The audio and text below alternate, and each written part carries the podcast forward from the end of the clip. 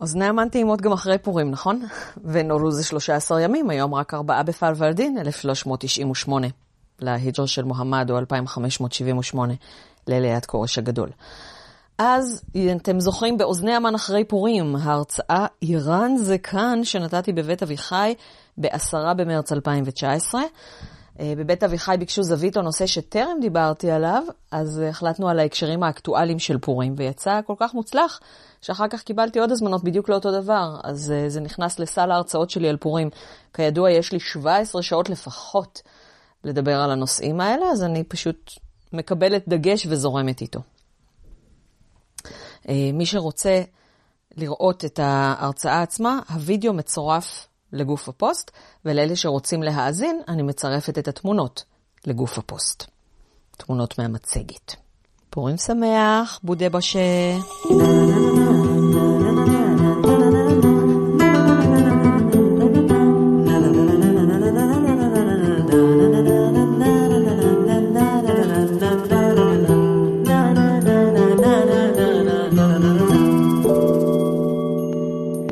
איראניום מועשר איראן מאז ועד היום עם דוקטור תמר אילם גינדין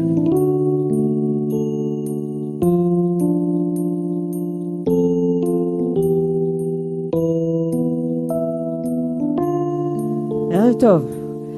אני דוקטור תמר אילם גינדין, גינדין זה מהבית, אילם זה מאבא של הגדולים שלי ודוקטור זה מהאוניברסיטה העברית בירושלים. אני קיבלתי את הדוקטורט שלי בבלשנות איראנית, יש דבר כזה, בהנחיית פרופסור שקד, שהוא אחד האיראניסטים המובילים בארץ, בשנת 2005. בלשנות איראנית, זה אומר שאני יודעת פרסית מההשוורוש ועד אחמדינג'אד, כולל המבטא, בסוף האלסו מלמד את המבטא. אבל חייבים להזכיר לי, כי יש לי סקלרוזת נעורים. אה, אני רוצה לשתף איתכם את המשפט הראשון שהבנתי בפרסית, ומשם נמשיך. קודם כל, מי פה דובר פרסית? לא משנה מאיפה. אוקיי, כל מי שירים את היד לא משתתף במשחק, בסדר? המשפט הראשון שהבנתי בפרסית הולך ככה: שהרה מסכן עובד רסארה. אני אגיד שוב? שהרה מסכן עובד רסארה. כן. שחר המסכן עובד רסארה, עפרין, אתה יודע פרסית? אוקיי. אה, איך קוראים לך? מה שמך? שחר המסכן עובד רס"ר. אז רגע, איך, אה, מה שמך? איך יובל, שלא יודע פרסית מהבית, הבין את המשפט הזה, ואילו איראנים שיושבים פה, אה, עושים לי פרצופים של מה? מה היא אמרה? המב... בטח שהמבטא נכון, שהרה מסכן עובד רס"ר. אוקיי, הסיבה היא שהדובר, סג"ם ג'וי אליאסיאן, נולד בארץ ב-1969, עלה לארץ ב-1979. כשאני שמעתי אותו בתחילת שנות ה-90 של המאה ה-20, אה, הוא היה עמוק בצה"ל, השיחה הייתה במסגרת צה"לית, הוא היה באמצע שיחה עם חברים שלו, ואילו לא היינו נשפכים על הרצפה באותו רגע מרוב צחוק, הוא לא היה שם לב שהוא אמר משפט מבחינתו בפרסית, אבל למעשה שכל המילים בו הן עבריות. מה שיש בפרסית במשפט הזה, זה המבטא, נכון? הוא לא אמר עובד רס"ר, כמו בעברית, הוא אמר עובד רס"ר, הוא לא אמר שחר, הוא אמר שהר, אה, ואה בין שהר למסכן, ואה בסוף המשפט. זה, ומבחינתו הוא דיבר פרסית. עכשיו, למה, איך זה קשור למגילת אסתר, חוץ מזה שג'וי עלה, עלה מאיראן? אה, גם במגילת אסתר אנחנו רואים את התופעה הזאת של יהודים שחיים בתוך סביבה פרסית, והרבה פעמים הם מכניסים כל מיני מילים פרסיות, משתמשים במילים פרסיות, מתארים את הסביבה שלהם, ומה שאנחנו, מה שאני בדרך כלל עושה בהרצאות אחרות שלי, זה לקחת את מגילת אסתר, חצי ראשון של ההרצאה, להראות לכם איך זה נטוע במציאות ולשכנע אתכם מעל לכל ספק שזה קרה, חצי שני, להראות את כל האי-דיוקים, את כל הדברים שלא ממש מתאימים למציאות, לשכנע אתכם שזה לא קרה, בסוף לתת טיעונים נגד הנגד ולשלוח את כולם הביתה עם הדעה שהם באו איתה מהבית, אבל מחוזקים. אה, מה שאנחנו עושים היום, כדי שיהיה ייחודי לבית אביחי וראשוני, זה לקרוא במגילת אסתר בדגש אקטואלי. אני עדיין אקח אותנו גם אחורה, אבל אני אראה איך הדברים האלה נמשכים עד עצם היום הזה, איזו המשכיות יש לדברים שאנחנו יכולים לקרוא במגילת אסתר ב, אה, באיראן של היום. אז כאמור, זאת אני. אה, אני, המשימה שלי בחיים היא לבנות גשרים בין עם ישראל לעם האיראני, לפקוח עיניים בשני הצדדים כדי להראות שגם בצד השני יש בני אדם. והגשר הזה, שהוא אחד מפלאי העולם, זה גשר 33 הקשתות באספהאן. אנחנו נראה היום אה, ממש מעט אנחנו מדברים על, הממלכ... על מקום שהוא עדיין מהיפים בעולם. מהיפים בעולם. בואו נתחיל בהתחלה. ויהי בימי אחשורוש, הוא אחשורוש המולך מהודו ועד כוש, שבע ועשרים ומאה מדינה. פרק א' של מגילת אסתר הוא העוגן שלנו במציאות. הוא מדבר על אחשורוש. הנה אחשורוש היום. הקבר שלו הוא זה שבצד. זה אה, מקום שנקרא נח שלו סתם, כאן קבורים המלכים האחימנים, המלכים מהשושלת, שאתם מכירים מהתנ"ך. איזה עוד מלכים אתם מכירים מהשושלת הזאת? כורש, נכון, דריווש, נכון. ולמתקדמים, ארתחשסתא, נכון. אה, כדי למקם אתכם קצת בשושלת. כורש לא היה מייסד השושלת, אבל הוא היה מייסד האימפריה. כלומר, הוא היה, היו לפניו כמה מלכים בשושלת. הוא זה שכבש את מדי ואת בבל והפך את פרס לאימפריה הגדולה, אה, שהיא במאה השישית עד הרביעית לפני הספירה. דריווש, אה, לא, דריווש היה בן דוד מדרגה חמישית בערך של כורש, אבל הוא התחתן עם הבת של כורש. אני לא אספר עכשיו את כל הסיפור של איך מתו שני בניו של כורש ודריווש קיבל את השלטון, אלא אם כן יהיה לנו זמן ואני אצטרך אה, להסביר לכם למה מה שאומרים האנטישמים זה לא נכון. אה, זאת אומרת שזה יהיה לקראת הסוף. אה, אז דריווש התחתן עם הבת של כורש, הבן שלהם הוא אחשורוש, חשיירשה בפרסית. והבן של אחשורוש הוא ארתחשסתא. אוקיי? אז המגילה נטועה במציאות, ונח שלו סתם קברות המלכים זה מקום שאנשים עדיין הולכים לטייל בו, מקום תיירותי, ואם אתם רוצים קצת לקבל איזשהו רעיון על הגודל שלו, אתם רואים את הנקודות הקטנות למטה? זה אנשים. אז כאן, כאן אפשר למצוא היום את אחשורוש, ואם אתם רוצים אה, לנסוע לטיול, בענך שלו סתם, אני מוציאה טיול ערי בירה בשנה הבאה לאיראן. יש אירוע בפייסבוק, באמת. 13 בפלוולדין, 1399, אני מוציאה סיור ערי בירה לאיראן. אם לא יהיה שלום עד אז, אז אנחנו נדחה בשנה. כן, עד שיהיה, עד שיהיה שלום ועד שאיראן תשוחרר. אתם רואים כאן את העיר הגדולה שירז, וכאן אתם רואים את הנקודות האלה על המפה, כדי להבין בערך אה, איפה אנחנו ממוקמים באיראן של היום. אה, וזאת האימפריה האחימנית, האימפריה באמת של אחשורוש, כמה שנים לפני שהוא קיבל אותה, ואתם רואים שהנקודה המזרחית, דרום-מזרחית ביותר היא הודו, בלשונו של אחשורוש הינדוש, והנקודה הדרום-מערבית ביותר היא קושייה. כלומר, הוא באמת מלך מהודו ועד כוש, וכמו שאתם יכולים, אני לא יודעת אם לספור, אבל לפחות להעריך, זה לא בדיוק שבע ועשרים ומאה מדינה, אבל אנחנו גם לא יודעים למה בדיוק הכוונה במדינה. אם הכוונה לדהיו או לפחווה, אז יכול להיות שהיו 127, משהו שאפשר לספור. בכל אופן, אה, האיראנים של היום מאוד מאוד גאים במורשת האחימנית שלהם. השאה כל הזמן ניסה להדגיש את הזהות האיראנית הקדומה, להזכיר שאנחנו ילדיו של כורש, כורש אבינו, הוא עשה אה, ב-1971 אירוע ענק לרגל 2,500 שנה לאימפריה הפרסית הגדולה, אירוע שהעם פחות אהב. באיראן בכלל יש מטוטלת כזאת בין העם והשלטון. יש, ב... הזהות האיראנית מורכבת מצד אחד מזהות מוסלמית שיעית ברובה, ומצד שני מזהות איראנית, ארית, הודו-אירופית. אנחנו נדבר בהמשך קצת, אה, ברגע שמישהו ישאל אותי מה ההבדל בין איראן לפרס, אגב, אני מקבלת שאלות באמצע ההרצאה, אבל שאלות שמתחילות במילת שאלה, מסתיימות בסימן שאלה. אה, מי שרוצה לתרום לידע שלי מאוד מוזמן בסוף ההרצאה, אוקיי? אז לא שאלות... אה, כן.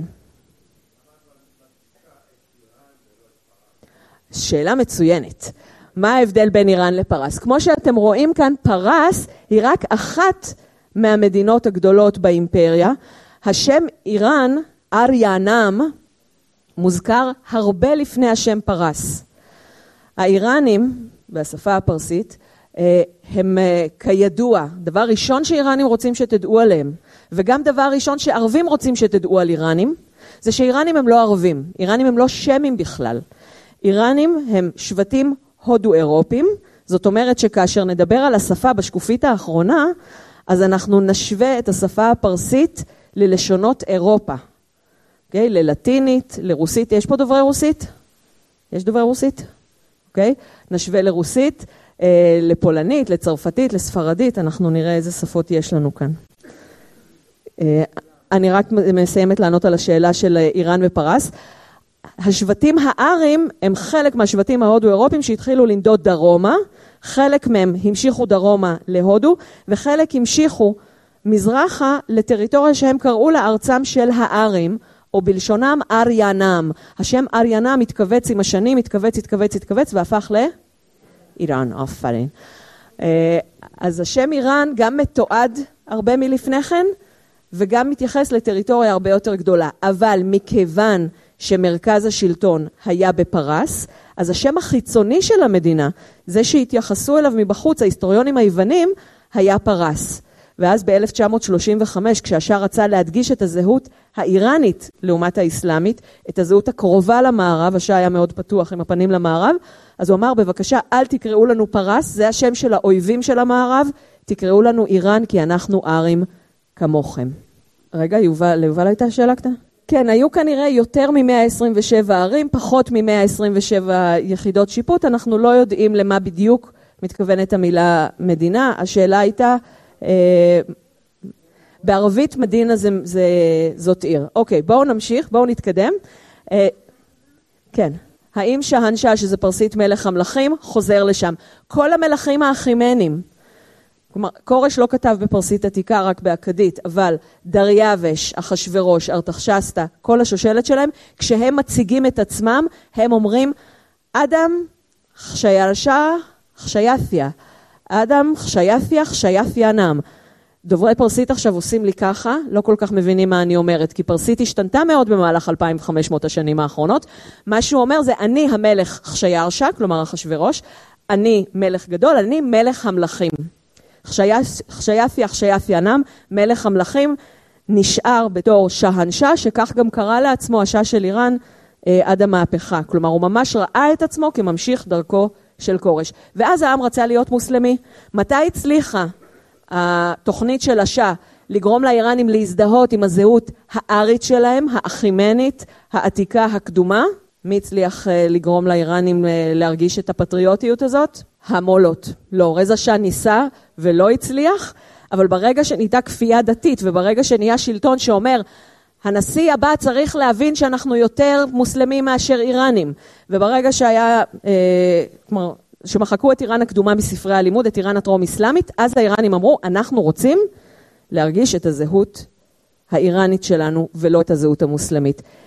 כמובן תמיד יש אה, לכאן ולכאן, גם בתקופת השעה היו כאלה שהיו גאים במורשת האיראנית, גם היום יש כאלה שרוצים להיות יותר מוסלמים, אבל הרוב, אני תמיד אומרת שהדבר הכי רע שקרה לאסלאם באיראן, זה הרפובליקה האסלאמית. בגלל הכפייה הדתית הזאת, ביום שאחרי, איראן תהיה המדינה הכי חילונית באזור. מתי זה יקרה? זאת שאלה ממש ממש טובה, אני מסרבת להתנבא. אני רק רוצה לציין שבדצמבר 2010 אף אחד לא חזה את האביב הערבי, שהיה בינואר 2011, ושבאוקטובר 1978 איראן של השאה נחשבה לאי של יציבות במזרח התיכון, ובינואר 1979 הוא עזב. אז כשזה יקרה זה יפתיע אותנו. ואני מאוד אשמח להיות מופתעת, ואז אני אוכל לספר לכם בדיוק איך זה קרה ולמה ומה התהליכים שהובילו לזה. אה, זאת איראן של היום. אתם גם יכולים לראות כאן את מחוז פארס, כך קוראים היום לפרס. השם המקורי שלו הוא פרסה, אבל בגלל ההשפעה הערבית קוראים לו היום פארס. כאשר איראני אומר הערבים הרסו לנו את המדינה, הוא מתכוון לשני אירועים. אחד, הכיבוש האסלאמי, הכיבוש המוסלמי במאה השביעית לספירה, ואחד, המהפכה האסלאמית ב-1979. אוקיי. Uh, אני רוצה להראות לכם... Uh, yes, yes, I recognize this content. Uh, אני רוצה להראות לכם את חגיגות יום כורש. כדי להמחיש לכם כמה האיראנים של היום מחוברים למסורת שלהם וגאים במסורת שלהם. תמיד שואלים אותי, אבל איך יודעים? הרי אני גם, אני עוקבת אחרי ערוצי טלגרם וחשבונות טוויטר, גם של טובים וגם של רעים, וכל ערוץ מתאר לאיראן אחרת לגמרי. אחד מתאר לאיראן מאמינה, דתית, שלא מפחדת מהמערב, ותענו אותנו, תעשו לנו סנקציות, אנחנו נראה לכם שאנחנו יכולים. וערוצים אחרים מראים אנשים שמחטטים בזבל, וזה הכל בגלל המולות, ואנחנו רוצים להיות חופשיים ואנחנו רוצים דמוקרטיה כמו כל העמים. אי אפשר לדעת מה באמת קורה. אם, תעשו, אם נעשה סקר טלפוני, אי אפשר לדעת מה באמת קורה. איך כן אפשר לדעת מה, מה באמת הלך הרוח בעם? להסתכל בכבישים. להסתכל בכבישים ולראות שביום השנה למותו של חומייני, כשמקומות העבודה מארגנים אוטובוסים שייסעו לקבר חומייני, אז כל האנשים לוקחים יום מחלה ונוסעים לבילויים בצפון. הפקקים הם בדרך לצפון המדינה, ששם כל הבילויים. לעומת זאת ביום כורש שהוא לא יום חג לאומי, הוא יום שהנשיא אחמדינג'אד ניסה לעשות אותו יום חג לאומי, יש עליו הרבה ביקורת על אחמדינג'אד, על זה שהוא הדגיש את הזהות האיראנית במקום את הזהות האסלאמית. אפיית בושה. אתה צריך להגיד לי סלמת בושה. אז ביום כורש אנשים במיוחד לוקחים יום חופש מהעבודה, עומדים 20-30 קילומטר בפקקים לפני פסרגד, ששם זה קבר כורש, ואז הם עושים דברים כאלה.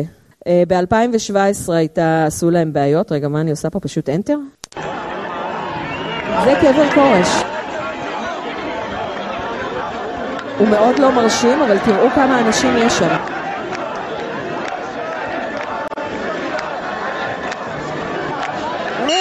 כמו פירמידה, אבל הרבה יותר קטן. זאת הייתה השנה שבה מישהו גם זרק רימון לקבר כורש.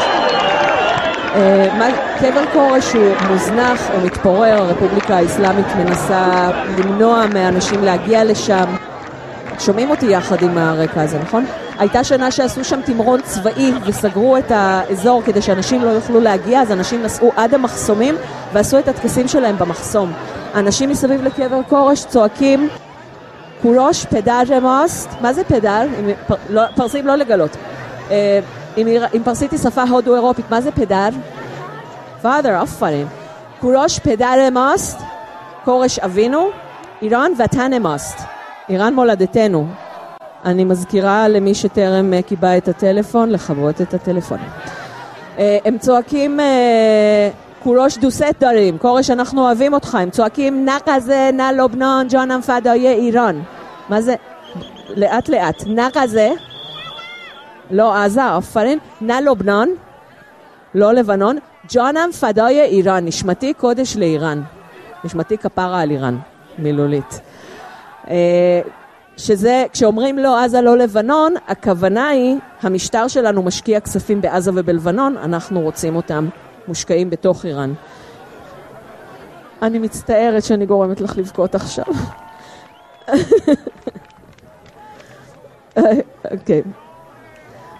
אוקיי, אז אה, זה קבר כורש, אנחנו, בואו נעבור קצת הלאה, כי יש לנו עוד, אה, עוד דברים לראות היום.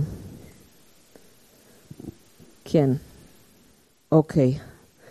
אה, אלה גפרורים שקיבלתי מאיראן, את הספר, את ספרי המצוין מגילת אסתר מאחורי המסכה.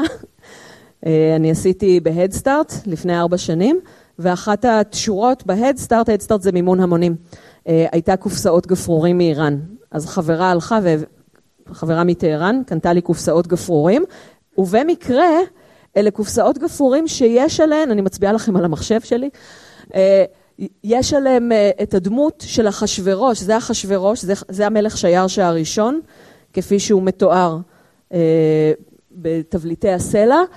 לגפרורים עצמם קוראים אפדנה, אנחנו תכף נראה מה זה האפדנה בארמון. אפדנה זה מה שנקרא חצר גינת ביתן המלך, אז זה ביתן המלך, אבל זה לא ביתן כמו הבודקה של השומר, זה ביתן יותר כמו הביתנים בגני התערוכה. זה ענק. אולם קבלת פנים, זה 110 מטר על 110 מטר. כן. כן, אנגר 11. אה, דגם מוקטן של האפדנה, אגב, אפשר לראות במוזיאון ארצות המקרא פה ממש קרוב. והצד השני של קופסת הגפרורים, אתם שמים לב? אה, always Persian Gulf, כי זה שהמפרץ הוא פרסי זה אחד הדברים שמאוד מאוד מאוד חשובים לאיראנים כחלק מהגאווה הלאומית והחיבור למסורת הקדומה. מאוד חשוב להם שהמפרץ הוא פרסי, ומה הוא לא? תודה רבה. המפרץ הוא לא ערבי. אה, ולפני כמה חודשים, או כמה שבועות, הייתה תקרית דיפלומטית, שתדעו שאני לא בונה את הגשרים היחידה בין ישראל לאיראן, אנחנו קבוצה די גדולה של אנשים שבונים את הגשרים האלה משני הצדדים, אה, ויש די הרבה אנשים באיראן שאוהבים את ישראל ועושים לנו תעמולה למען ישראל, הסברה למען ישראל, שזה מאוד לא פשוט לאור התעמולה שעושים המו"לות. אה, מצד שני, לפעמים זה כן פשוט, כי יש אנשים שכותבים לי, אני רוצה להיות חבר שלך בפייסבוק, כי המו"לות אומרים שאתם רעים, אז סימן שאתם טובים. אה, בכל אופן, אה, הייתה תקרית קשה, דיפלומטית קשה שלנו מול העם האיראני. אחרי שביבי, אני יכולה להגיד עליו הרבה דברי ביקורת, אבל דבר טוב שאני וגם הרבה איראנים והרבה בוני גשרים יכולים לומר עליו, זה שהוא וטראמפ הם בין המנהיגים היחידים בעולם שמבחינים בין הרפובליקה האסלאמית לבין איראן. אני תמיד אומרת, בכל ההרצאות שלי, כולל הרצאות אה, במיוחד אפילו לאנשי כוחות הביטחון, איראן היא לא אויבת של ישראל. לאיראן ולישראל יש אויב משותף שהוא הרפובליקה האסלאמית. והרפובליקה האסלאמית היא הרבה יותר אויבת של איראן מאשר של ישראל. עלינו הם רק מאיימים בדיבורים, אבל את איראן הם מדכאים את העם האיראני, את הזהות האיראנית, את המורשת ואת ההיסטוריה האיראנית. אמ, איך הגעתי לזה? כן, מה? כן, פרשן גולף. Uh, זהו, אז uh, uh, לפני כמה שבועות דני דנון, שגרירנו באו"ם, אמר Arabian Gulf. וזה מחק את כל ההישגים. לא, באמת, אנחנו היינו צריכים ממש להסביר, ואחד המאזינים של רדיו פיומה ישראל, של מנשה אמיר, כתב לו, אני עכשיו מה אני אמור להגיד לחברים שלי? אחרי שאני כל הזמן עושה הסברה למען ישראל, עכשיו השגריר שלכם אומר Arabian Gulf, ואני יצרתי קשר עם תלמיד שלי מהמרכז האקדמי שלם, שעכשיו הוא חבר במשלחת של אה, ישראל לאו"ם בניו יורק, ואמרתי לו, תגיד לשגריר, שיתנצל, שיסביר, שיגיד ככה, אבל לא עזר, המשבר נשאר.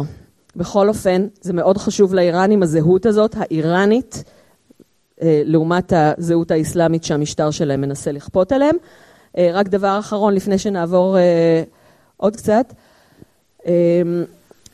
במיתולוגיה האיראנית, זאת שהייתה בתקופה הססנית, כלומר בערך בתקופה שמקבילה לתלמוד, וגם בשאן המה, ספר המלכים, שהוא האפוס הגדול ביותר בפרסית, שמספר את ההיסטוריה מבריאת העולם ועד הכיבוש הערבי, לא מוזכרת השושלת האחימנית. אנחנו חושבים, האיראנים כל כך גאים במורשת המפוארת שלהם, איך זה שהיא לא מוזכרת? היא לא. יש שתי שושלות מיתולוגיות. המלך היחיד שמוזכר מהשושלת האחימנית הוא דריווש השלישי, שהוא המלך שאלכסנדר מוקדון אחר כך כבש אותו והרס את האימפריה האחימנית, ואבא שלו הוא המלך המיתולוגי האחרון. כלומר, אנחנו עוברים ממיתולוגי והבן שלו זה כבר מלך היסטורי. אה, ובעצם עד שהתחילו החפירות הארכיאולוגיות ופענוח כל הטקסטים בפרסית עתיקה, כל כתובות הסלע, האיראנים לא ידעו על המורשת שלהם. רק אחר כך, כשהתחילו לפענח את כתובות הסלע ואמרו, וואלה, היתדות האלה המוזרות בבהיסטון, הן מספרות סיפור בפרסית עתיקה, שאנחנו מכירים מהרודוטוס. ואז התחילו לקשר לטקסטים שהם לא איראנים, ולגלות את המורשת שלהם, שעכשיו הם מאוד גאים בה, ואין איראני עכשיו שלא יודע מי זה כורש. אבל לפני 200 שנה היה קשה למצוא איראני שיודע מי זה כורש. בימים ההם כשבט המלך, אנחנו הולכים לאט, אנחנו לא, לא נספיק את כל המגילה היום. בימים ההם כשבט המלך אחשורוש על כיסא מלכותו אשר בשושן הבירה. זאת אה, שושן, זה דגם מתוך מוזיאון שושן, ומה שאתם יכולים לראות כאן זה, זאת העיר, שם, אה, וזה התל, זה תל שושן. זאת בירה באכדית, בירטו, זה מבצר. אז אנחנו ממש רואים את התל, ועל התל יש חפירות ארכיאולוגיות, ואנחנו רואים, הריבוע הזה פה, אולי אם אני מצביעה עם הקרסר, אתם רואים? ככה, רגע. ככה אתם רואים? אוקיי, זאת האפדנה, שעל שמה קרויים הגפרורים. זאת, זאת חצר גינת ביתן המלך, אה, כאן הארמון. אוקיי? תכף אני, תכף אני אגיע לזה, השאלה הייתה האם שושן זה המדען, אני אעשה לכם ספוילר, לא, אבל תכף אני אגיע לזה. אה, שושן נקראת שוש, היא יושבת במחוז חוזיסטן, בדרום מערב המדינה, זה המחוז הכי חם באיראן, נשברות שם כל קיץ, אה, נשברים שיאים של טמפרטורות, יש להם כל הזמן אסונות טבע מסוגים שונים, שיטפונות, חמסינים, סופות חול, מה שאתם רוצים. אה, אבל שושן הייתה עיר מאוד מרכזית, היא הייתה הבירה של ממלכת אילם, שאחר כך הממלכה הפרסית כבשה אותה. אה, היא עיר בת משהו כמו 5,000 שנה, שנשמדה כמה פעמים, אבל אפשר ממש לראות בתל הזה את העיר שושן, את הבירה, המבצר על ראש ההר, ואת העיר התחתית. אה, אתם בטח שואלים את עצמכם מה זה השטרונגול הזה שם, נכון? כן. לא, איך אפשר עוד לתאר אותו? מגדל כזה יפה. זה גם שלנו. זה קבר דניאל הנביא. עד היום הוא קיים, כן, כן, זאת, זה עכשווי, זה, זה, זו תמונה עכשווית, קבר דניאל הנביא הוא מקום עלייה לרגל, מוכר על ידי הרפובליקה האסלאמית, אה, מכיוון שזה מקום קדוש, אז זה לא מספיק סתם לשים צעיף, בכניסה בנות יש צ'דורים שאפשר להתעטף בהם כדי לרדת אל תוך הקבר ולסייר בתוכו. מדוע דניאל התקדש? קודם כל זו דמות מהתנ"ך, אבל גם הגופה של דניאל מביאה מזל, מתברר.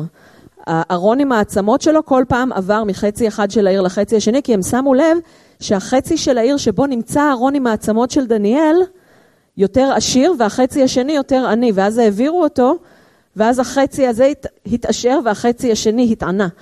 אז אה, העבירו אותו כל הזמן, ועכשיו המבנה הזה נמצא ממש, הכניסה היא לא מהנהר, אבל הארון נמצא איפשהו ככה מתחת לנהר, איכשהו, כדי ששני החלקים של העיר יהיו עשירים באופן שווה. איפה הקבר של מרדכי ואסתר? זאת אה, שאלה שהיא הרמה להנחתה, כי אני תכף מגיעה לזה, רק רציתי להראות לכם קצת אה, עמודים אה, ארכיאולוגיים. זה מפרספוליס, אבל הארמונות בשושן ובפרספוליס הם מאוד דומים. כן, אני חושבת, שיש הוא אבן. כאן הדבר, הדבר הזה, אני חושבת שזה אבן. אתם רואים שהייתה לו קרן, זה היה שור, אבל הקרנות היו, הקרניים של השברים היו מזהב, מה שאומר שהן אה, לא הגיעו לעת הזו. אוקיי, okay, והנה שוב המפה כדי שתראו. חוזסטן, רואים את חוזסטן שם בדרום מערב? אני אעשה עם החץ. הנה חוזסטן, אוקיי? Okay? והנה פארס. והנה מחוז המדן. אני, אעשה, אני אתן לכם מפה עוד יותר טובה. שאלתם אם המדן היא שושן. לשושן קוראים שוש, להמדן קוראים המדן, היום. אה, ובאוטו זה משהו כמו שש שעות מהמדן לשושן. שושן הייתה בירת החורף של המלכים האחימנים, כי זה המקום הכי חם באיראן ובאימפריה. המדן או בשמה המקורי, הנגמתנה, בפרסית עתיקה קראו לה הנגמתנה, מקום התכנסות. אה, דוברי פרסית, השורש עמדן לבוא, זה מאותו שורש של הנגמתנה. אה, היא הייתה בירת הקיץ, כי שם נעים בקיץ ומאוד מאוד קר בחורף. הנגמתנה גם מוזכרת במקרא. כלומר, אני לא רוצה עכשיו שיהודי המדן ייעלבו שהם לא שושן, ושאני, שחס וחלילה שמרדכי ואסתר לא היו שם. הם היו שם, אבל בקיץ, אוקיי? Okay? אה, והנגמתנה מוזכרת בספר עזרא בשם אחמתה. כלומר, יש אה, אזכור שלה גם במקרא אצלנו. מה? פרספוליס לא, לא ברור מתי הם בדיוק היו שם, כלומר יכול להיות שהם היו שם אה, לא בתור מגורי קבע או משהו. ויש כאלה, זה תלוי בהיסטוריון שקוראים. Okay? אוקיי? יש כאלה שאומרים שהייתה בירה כל שלושה חודשים, כלומר ממש לכל עונה, סתיו, אה, חורף, קיץ, סתיו ואביב, אבל רק המעבר בין בירות היה חמישה שבועות בדרכים. אז נראה לי פחות הגיוני. יש, יש הרבה ערים במפות, אנחנו... הבדן לא קשור להמדן, זה במקום אחר לגמרי. השאלה הייתה האם הבדן קשורה להמדן. הנה מבט בתוך קבר מרדכי, בתוך קברות מרדכי ואסתר. זה גם מקום עלייה לרגל, אנחנו תכף אה, נדבר על זה. ואסתר אה, עושה ניסים למי שמבקש, פעם גם מוסלמים היו עולים לרגל, היום אה, הם כבר לא יכולים.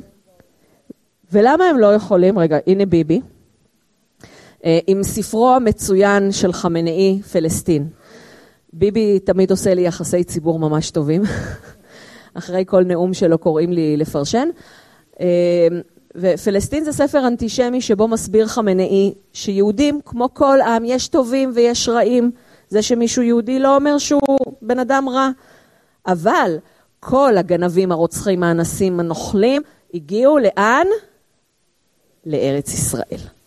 אוקיי? Okay? אז הציונים הם באמת רעים, אבל לא כל היהודים.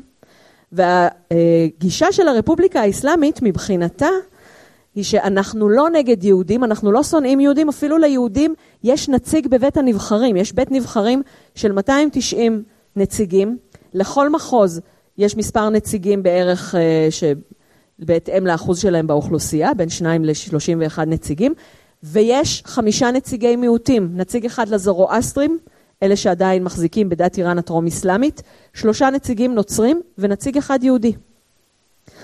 אז הגישה של הרפובליקה האסלאמית היא, אנחנו רק שונאים ציונים, אבל אנחנו סבבה עם יהודים. אה,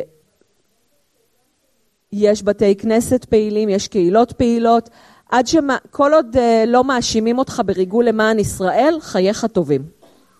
כשמאשימים אותך בריגול למען ישראל, אז זה קצת פחות. כמה יהודים עדיין יש באיראן? זאת שאלה ממש טובה וזאת שאלה שמאוד קשה לענות עליה. יש הערכות שונות שנעות בין 9,000 לבין 25,000.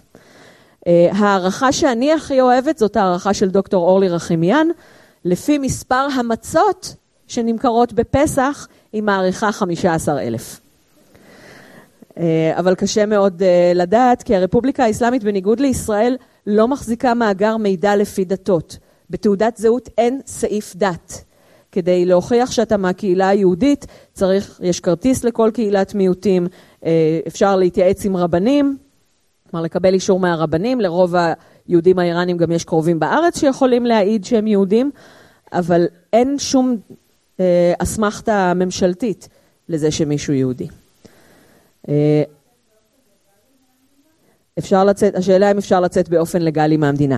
אפשר לצאת, אלא אם כן, כמו בכל מדינה מתוקנת, אם אין נגדך צו עיכוב יציאה מהארץ, מסיבות שנגיד אה, שפטו אותך למוות, או שיש לך חובות וכאלה, אז אפשר לצאת מהמדינה באופן חופשי. הבעיה של איראנים היא לא לצאת, היא לנחות במקום אחר. כי מאוד מאוד קשה לאיראני לקבל ויזה. אנחנו חושבים, אוקיי, אנחנו רוצים לנסוע לטיול באיטליה, אנחנו עולים על מטוס, יורדים באיטליה, נכון? רק צריך את הכסף ואת הזמן.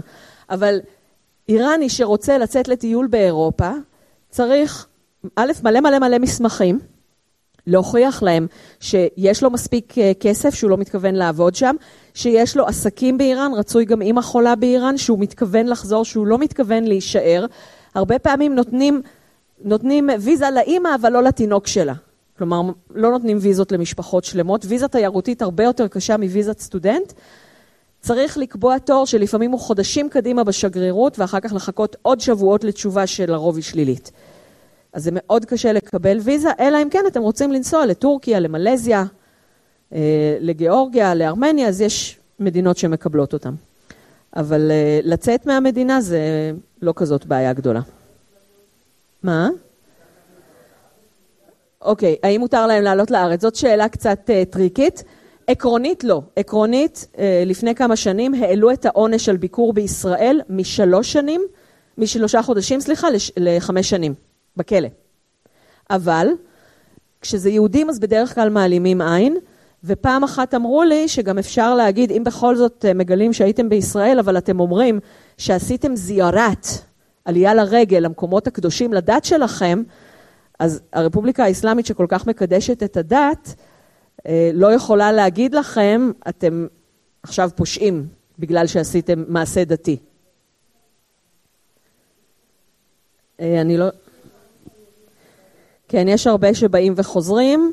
אה, יש גם כאלה שמנסים לעלות וחוזרים, כי זה, החיים שלהם לא רעים שם. כן. בואו אני אראה לכם קצת את הסיפור האמיתי. אומנם הגישה של, הרשמית של הרפובליקה האסלאמית זה אנחנו לא שונאים יהודים, אנחנו רק שונאים ציונים, אבל אז מגיע פורים. וזה אה, וידאו שמראה לכם איך היהודים... میگذره تا زمان خشایارشاه به نام مرد خواهید میشه مشاوره خشایارشاه این یهودی مخفیه خودش لو نداده מבינים קצת? آقا یه روز מרדכי, خشایارشاه مد יהודי, کرده بوده جشنهای نوروزی بوده دارم تلمود برات כן, האיכות של זה לא כל כך טובה. זה בסדר שאני מדברת על רקע זה? זה הסיפור האמיתי שמספרים להם. על מה מבוסס הסיפור האמיתי? מגילת אסתר היא סיפור שלא מתועד מחוץ לתנ"ך. אני אעשה את זה קצת בלי קול. נכון? הנה. לא, אוקיי, לא משנה. הסיפור האמיתי שמספרים להם כל שנה, שנייה, אה, זה יפריע לי לרצף או ש... כן. כמה איראני הממוצע בכלל מכיר את זה שיש מגילת אסתר? שאלה מצוינת, ואז אני אמשיך לסיפור האמיתי. אוקיי, קודם כל, אה, האיראני הממוצע, רוב האיר... אין דבר כזה איראני ממוצע, כן? זה כמו משל העברים והפיל. מכירים את משל העברים והפיל? שביקשו מחמישה עיוורים לתאר פיל, אז אחד אמר פיל זה כמו קיר, ואחד אמר פיל זה עמוד מוצק, ואחד אמר פיל זה צינור גמיש, ואחד אמר פיל זה חבל דק, ואחד אמר פיל זה כמו סדין. למה? כי כל אחד משש אה, חלק אחר של הפיל. אז רוב האיראנים באמת לא יודעים על מגילת אסתר. רוב האיראנים, אם תגידו להם אני ממדינת אויב, אז הם יגידו, אתה מעיראק, אתה מרוסיה, אתה מסעודיה. כלומר, ישראל היא לא בין האויבות הגדולות הראשונות שבאות לכם לראש, אה, שבאות להם לראש. ואת סיפור פורים רובם לא מכירים. אבל כל שנה יותר ויותר אנשים מכיר, מכירים אותו, לצערנו, בגלל כל התעמולה שעושה המשטר דרך אה, בלוגים ואתרים שמקושרים אליו, ובו מספרים את הסיפור האמיתי. מכיוון שמגילת אסתר, סיפור אסתר ומרדכי, לא מתועד בשום מקום מחוץ למקרא. יש תרגום ה-70, אבל זה תרגום של המקרא, אמנם עם שם של מלך אחר, אבל עזבו, אה, זה עקרונית אותו סיפור. אין לו תיעוד, זה התיעוד היחיד של האירועים האלה. ולכן, אבל יש פסוקים בקוראן שאומרים שהיהודים הם עם שמסלף ומעוות ועם של שקרנים. לכן ברור שמגילת אסתר היא שקר. בואו נספר לכם את הסיפור האמיתי. אוקיי? Okay? על בסיס מגילת אסתר והפסוקים בקוראן שאומרים שהיהודים הם שקרנים. מרדכי היהודי, התחמן, סחט מאחשורוש את הפקודה לגרש את ושתי. עכשיו, הפקודה שאחשורוש נתן לוושתי הייתה פקודה בלתי חוקית בעליל. גם אם היא הייתה באה למשתה, ולא משנה אם עירומה או לבושה. הפקודה לא הייתה שהיא תבוא עירומה, הפקודה הייתה שהיא תבוא למשתה של גברים שיכורים. אם היא הייתה באה, הוא היה צריך לגרש אותה. כי אישה מכובדת לא באה למשתה של גברים שיכורים. לכן זאת הייתה שאלת מלכוד.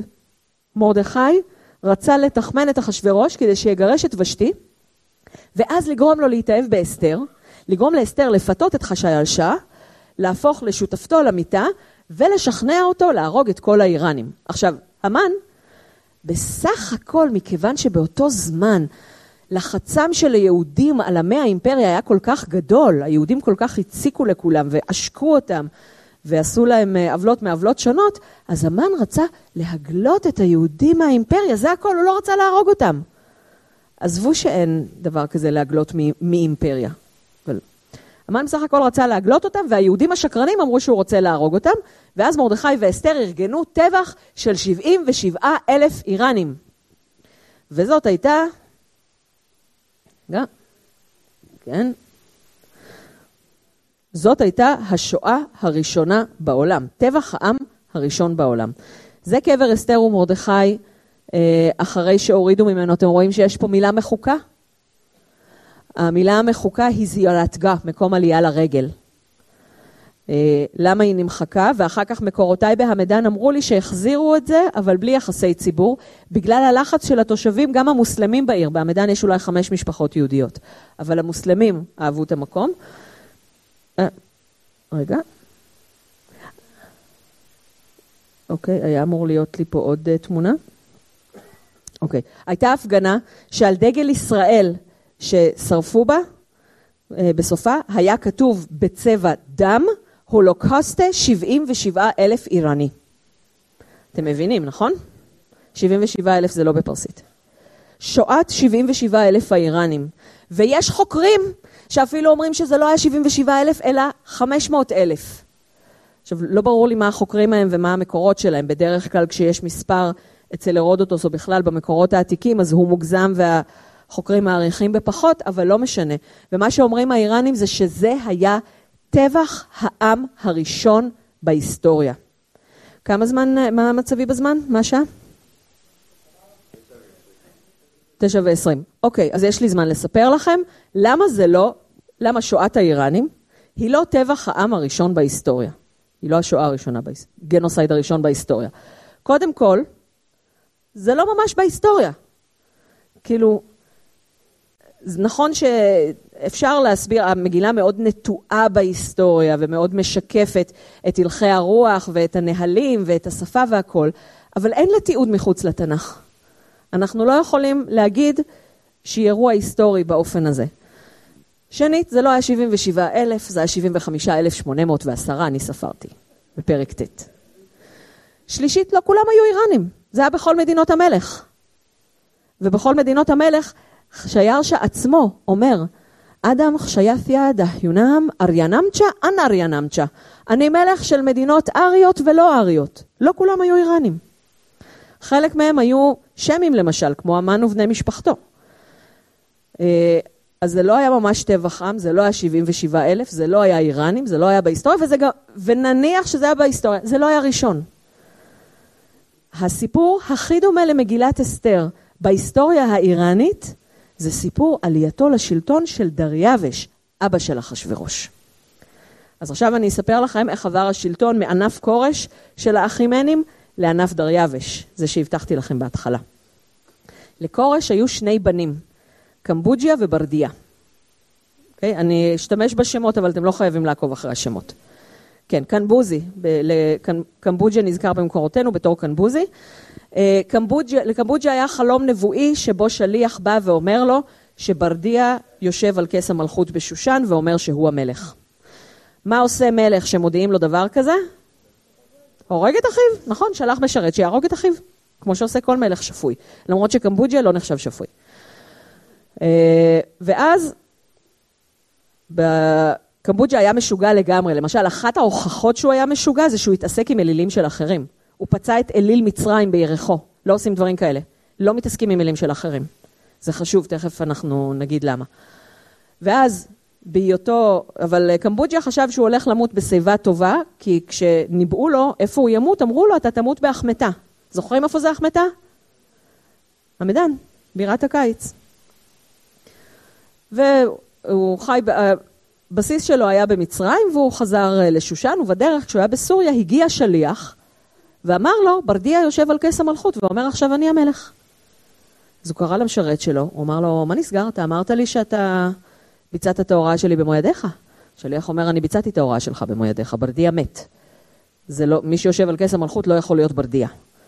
ואז הוא הבין שיש מתחזה שיושב על כס המלכות, הוא גם הבין מי זה המתחזה, כי היה מדי אחד בארמון שהיה מאוד דומה לברדיה, לא, לא אחד לאחד, אבל מאוד דומה, והוא הבין שהוא זה שיושב על כס המלכות במקום אחיו. אז הוא זינק על סוסו, אבל בטעות החרב שלו נכנסה לירחו. באותו מקום שבו הוא פצע את אליל מצרים. זה היה לפני המצאת האנטיביוטיקה, לפני גילוי האנטיביוטיקה. מה שאומר שהוא מת. ולפני מותו, הוא כינס את כל אצילי פרס. ובדמעות סיפר להם על החלום שלו ועל זה שהוא הרג את אחיו בטעות. והוא, והוא ביקש מהם ל- לנקום, ביקש מהם להעיף, להדיח את המתחזה המדי, כי כורש, כך וכך שנים קודם, ניצח את המדים. פרס הייתה תחת שלטון מדי, וכורש כבש את אימפריית מדי והפך אותה לחלק מאימפריית פרס. אז עכשיו חירותם של הפרסים נמצאת בסכנה. כדי שהעולם יחזור על כנו, הסדר יחזור על כנו, צריך להרוג את המלך המתחזה. אבל קמבוג'יה מת, למשרת שלו כבר לא היה גיבוי של מלך. הוא לא רצה להגיד שהוא הרג את המלך, הוא לא הודה שהוא הרג את ברדיה, ואף אחד לא ידע האם קמבוג'יה סתם הזה, או שהוא רצה להמשיך לעשות בלאגן בעולם גם אחרי מותו, כי הוא היה מלך משוגע כזכור.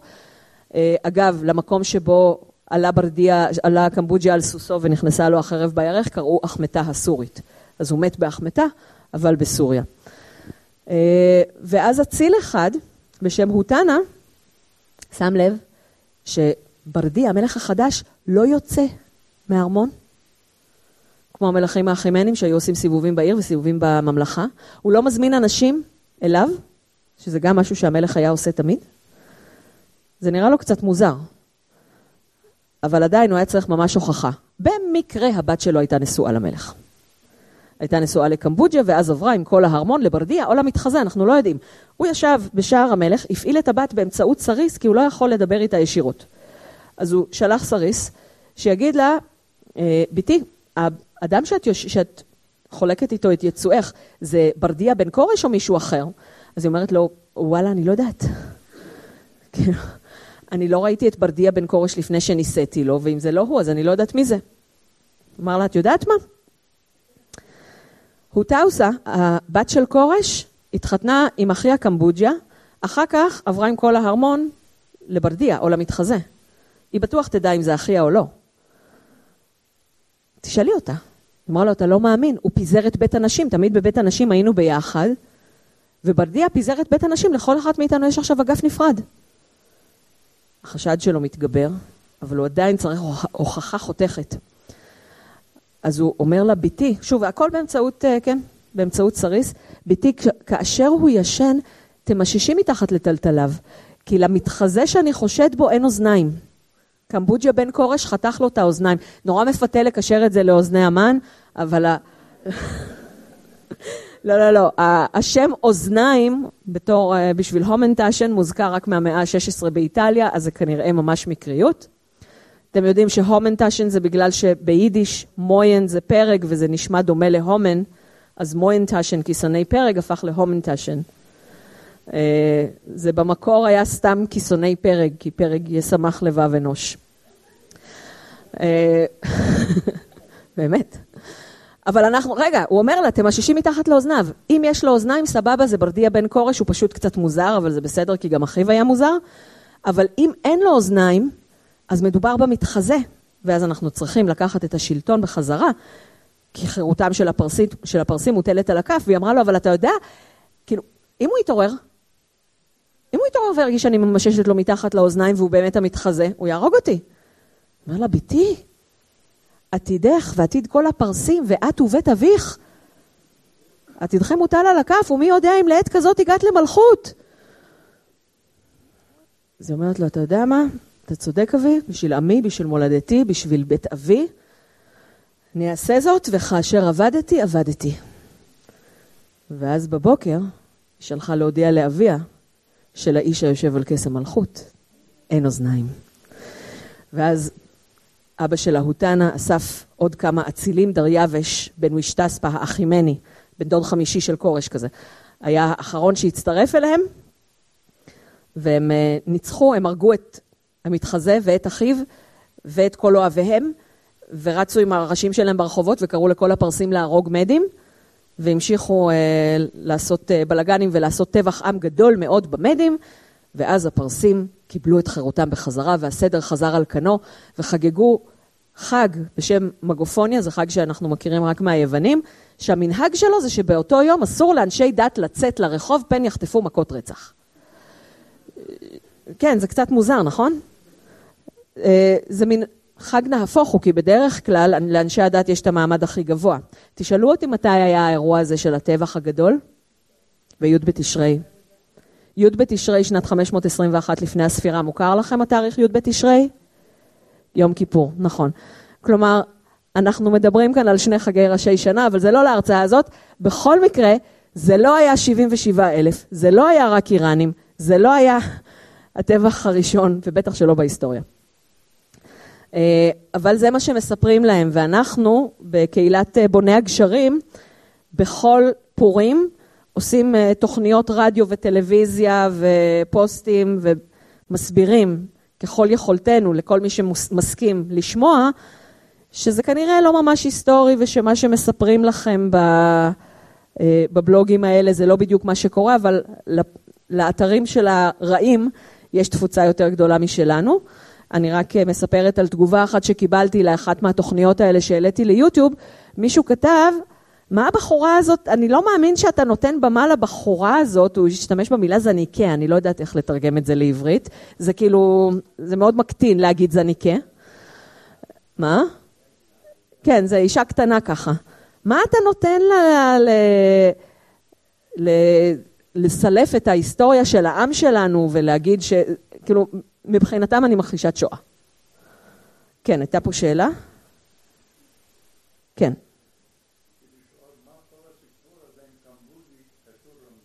מה כל הסיפור הזה עם קמבוזי קשור למגילה? זה הסיפור הכי דומה למגילת אסתר בהיסטוריה האיראנית. סיפור שיש מלך בכאילו, לאמן יש את טבעת המלך, קמבוג'ה הוא מלך מתחזה, שיושב על כס המלכות, מסכן עם שלם, כאן זה הפרסים שמסכנים מידי המדים, ויש נערה שנשואה למלך, מבוגר, גבר מבוגר מבין, מבני משפחתה מפעיל אותה מהשער באמצעות סריסים, והיא מסכנת את חייה ומצילה את כל העם שלה. ואז הסדר חוזר על כנו. אז זה קצת uh, מערער את ההיסטוריות של הסיפור. לך הייתה שאלה, לא? אוקיי. טוב, בשנת שלוש למולכו עשה משתה לכל שריו ועבדיו, חיל פרס ומדי הפרטמים ושרי המדינות לפניו. זה המשפט האחרון שאנחנו עושים ברצף. Uh, הפרסים עד עצם היום הזה מאוד מאוד מאוד מאוד אוהבים יין. עכשיו, uh, בטח uh, אתם שואלים את עצמכם איך זה מסתדר עם זה שהם מוסלמים. נכון. הם לא מוסלמים ממש. הם כן מוסלמים ממש, אבל א', מאז עליית הרפובליקה האסלאמית, אנשים עושים דווקא, אוקיי? בתקופת השאה, בחודש של הימים הנוראים, החודש הראשון של השנה המוסלמית, היום העשירי שלו זה האשורה, זה גם יום שנרצח נציג של האל, ו... כן? אה, זה, זה יום שהוא, אה, זה חודש שהוא חודש של הימים הנוראים. מות קדושים על ימין ועל שמאל, השיעה מתפצלת מהסונה. אה, ימי אבל, ואנשים היו, אנשים גם חילונים, לא היו שותים אלכוהול בחודשים האלה כדי לכבד את השכנים שלהם ואת אלה שכן מאמינים. אבל היום, בגלל הכפייה הדתית, גם אנשים שלא אוהבים אלכוהול, נוסעים לצפון ושותים אלכוהול, זוכרים שהצפון זה איפה שהבילויים, כן? נוסעים לצפון ושותים אלכוהול בשביל הדווקא. אה, עקרונית, מכיוון שהסיבה לאיסור האלכוהול היא דתית, למיעוטים דתיים מותר לייצר ולשתות אלכוהול, ליהודים מותר לייצר אלכוהול, לארמנים, כלומר נוצרים מכל הסוגים, לזרואסטרים, מותר לייצר אלכוהול. היהודים מאוד מאוד זהירים וכמעט לא מסתכנים. לא, לא יכולה להגיד שמאה אחוז לא מסתכנים, אבל רוב האיראנים המוסלמים שאני מכירה קונים את האלכוהול שלהם אצל הארמנים. היה איזה שינוי בסאונד? אוקיי. Okay. אה, אז הרוב קונים את האלכוהול שלהם אצל הארמנים. יש לנו משוררים קלאסיים ששרים שירי הלל ליין ולמוזג, כולל כאלה שנחשבים מאוד דתיים ומאוד דבקים באל.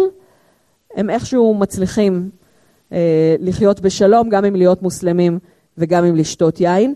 ומה שסיפרו לי על מסיבות היין זה שגם היום השתייה כדת, תכף נדבר על המילה דת, אה, הם פשוט עושים סבבים של יין ושותים ושותים ושותים ושותים וכולם חייבים לשתות עד שמישהו מתעלף. כלומר, ויש להם קיבולת לא רעה לפי, מש... לפי אלה שאני ראיתי. כל מי שנוסע לחו"ל, קודם כל בירה. כן.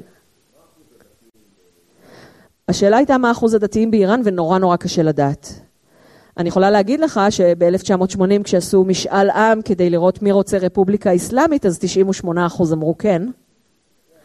שזה, כן, זה כנראה היה פייק, כי זה יותר מכל המוסלמים ויותר מכל הדתיים, אבל זה אחד הנתונים שמאוד קשה לדעת. מה כן קל לדעת? שהמסגדים ריקים, שאנשים אוהבות להוריד את ההיג'אב, ושאנשי הדת מודאגים מזה. כלומר, יש נאומים של אנשי דת שאומרים למה המסגדים ריקים, למה אתם לא באים למסגדים, למה נשים לא מכסות את השיער כמו שצריך, כלומר, אנחנו יכולים לדעת שיש הרבה יותר חילונים מאשר בעבר, קשה לדעת מספרים מדויקים, כן.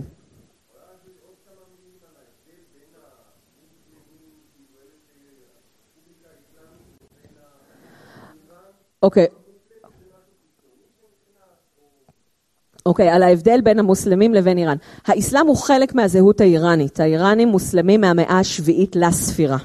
כמו שעכשיו, זה שהאסלאם הוא דת המדינה ב-40 השנים האחרונות, והחוק של המדינה הוא החוק האסלאמי, ויש כפייה דתית, ויש שחיתות בשלטון, ויש אנשים אה, לא מוכשרים בשלטון, ובגלל זה העם בורח מדת האסלאם, שתי תופעות מאוד מדאיגות היום, זה אסלאם גוריזי, בריחה מהאסלאם, ודין גוריזי.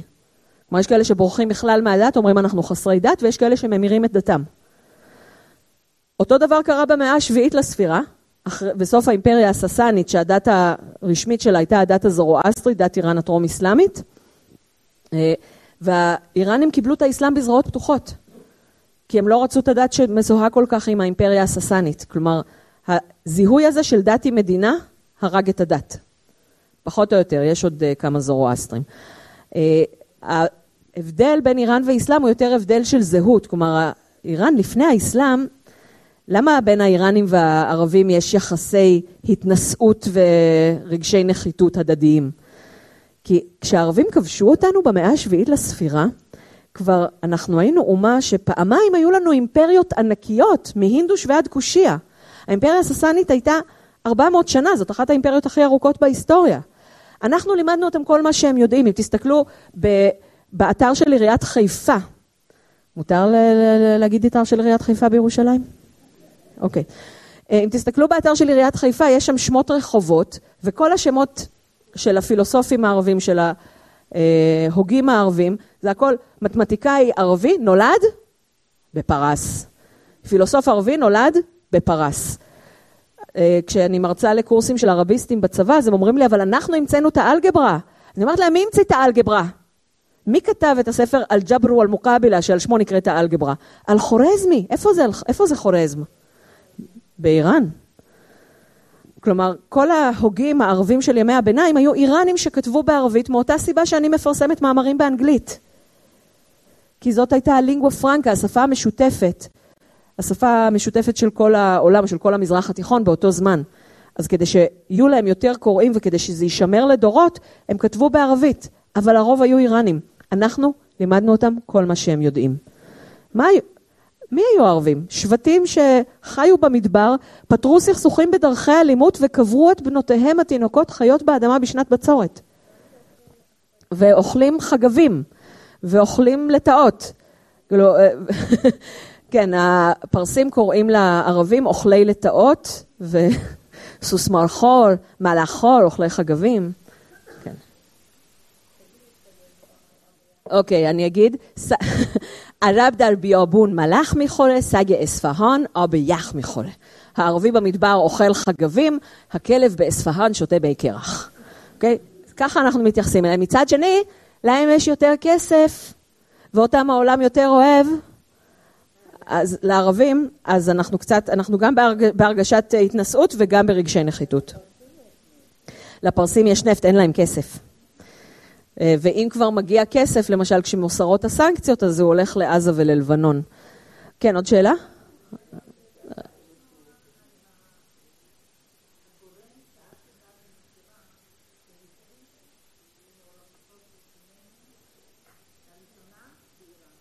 הגורם שהביא לראשונה למעורבותו של חומייני באיראן, וואו, אוקיי, אני לא... תיאוריות קונספירציה, השאלה הייתה בקשר לגורם שהביא למעורבותו של חומייני באיראן. אני יודעת שיש תיאוריות קונספירציה, אני לא רוצה להיכנס לזה כי זה לא קשור אה, אה, לנושא ההרצאה וזמננו מתחיל להתקצר קצת, נכון? אה, יש תיאוריות קונספירציה, אני יכולה להגיד לכם שכשחומייני היה בצרפת, אז הצרפתים מאוד הוקסמו ממנו. אבל חומייני גדל באיראן והאיראנים הפיצו את תורתו, כן. מה הסיכויים שהמשטר משתנה ביום מן הימים? מאה אחוז. אני רק לא יכולה להגיד באיזה יום מן הימים. כן. יש בהאים, השאלה אם יש עדיין בהאים באיראן. יש עדיין בהאים באיראן, זה המיעוט הכי נרדף. הם יושבים בכלא על הפצת הדת, הם יושבים בכלא פשוט על זה שהם בהאים, יש להם מכסות באוניברסיטות, אה, או, או שפשוט אסור להם להיכנס, לפעמים מסתירים את הזהות כי אין סעיף דת בתעודת זהות, אבל כשמגלים שהם בהאים מעיפים אותם. אה, הם, אה, הם המיעוט הכי נרדף, למעלה שם. הם הפכו לשיעים יותר מאוחר, נכון? האיראנים בהתחלה קיבלו על עצמם את דת האסלאם הסוני והשיעה הייתה אה, דת קטנה, כת קטנה ונרדפת, ואז ב-1501 שאה אסמאעיל הראשון, ילד ג'ינג'י בן 14, החליט להפוך את השיעה לדת המדינה. אז איראן שיעית היום בגלל ילד ג'ינג'י בן 14 בתחילת המאה ה-16, אבל עדיין יש להם מנטליות של דת קטנה ונרדפת, שזה קצת דומה לנו. כן, הייתה שם שאלה? אוקיי, מה המטרה שלהם נגד ישראל? מה הם מנסים להשיג? התיאוריה שלי, ואני לא היחידה שחושבת ככה, זה שצריך אויב כדי לשלוט וצריך אויב כדי לאחד.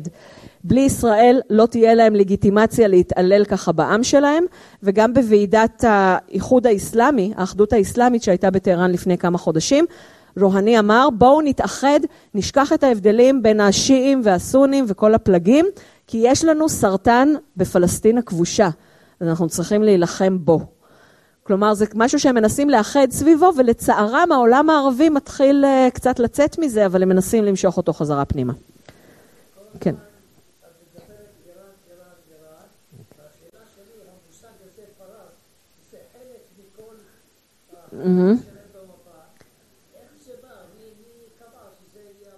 אוקיי, מי קבע ש... השאלה הייתה, אם אני כל הזמן אומרת איראן, איראן, איראן, למה, דווקא פרס אה, היא הבירה, היא המקום שעל שמו זה נקרא? כי המלך שישב בפרס, אה, אתם זוכרים את השקף הראשון, כאשר מרכז השלטון היה במדי, קראו לאימפריה מדי, כאשר מרכז השלטון היה בבבל, קראו לאימפריה בבל. כאשר מרכז השלטון היה באשור, קראו לה אימפריה אשור. כאשר מרכז השלטון היה בפרס, קראו לה אימפריה פרס. כלומר, הפרסים שלטו על כל העמים, האיראנים והלא איראנים. בתוך המדינה תמיד קראו לה איראן. אמ, אוקיי, מה מצבנו בזמן? ואז אתם אה, תגידו, ואז יכול להיות שתצטרכו לבחור בין girl power לבין מילים שעדיין יש בפרסית. 20 דקות. יאללה, נעשה גם וגם? אוקיי.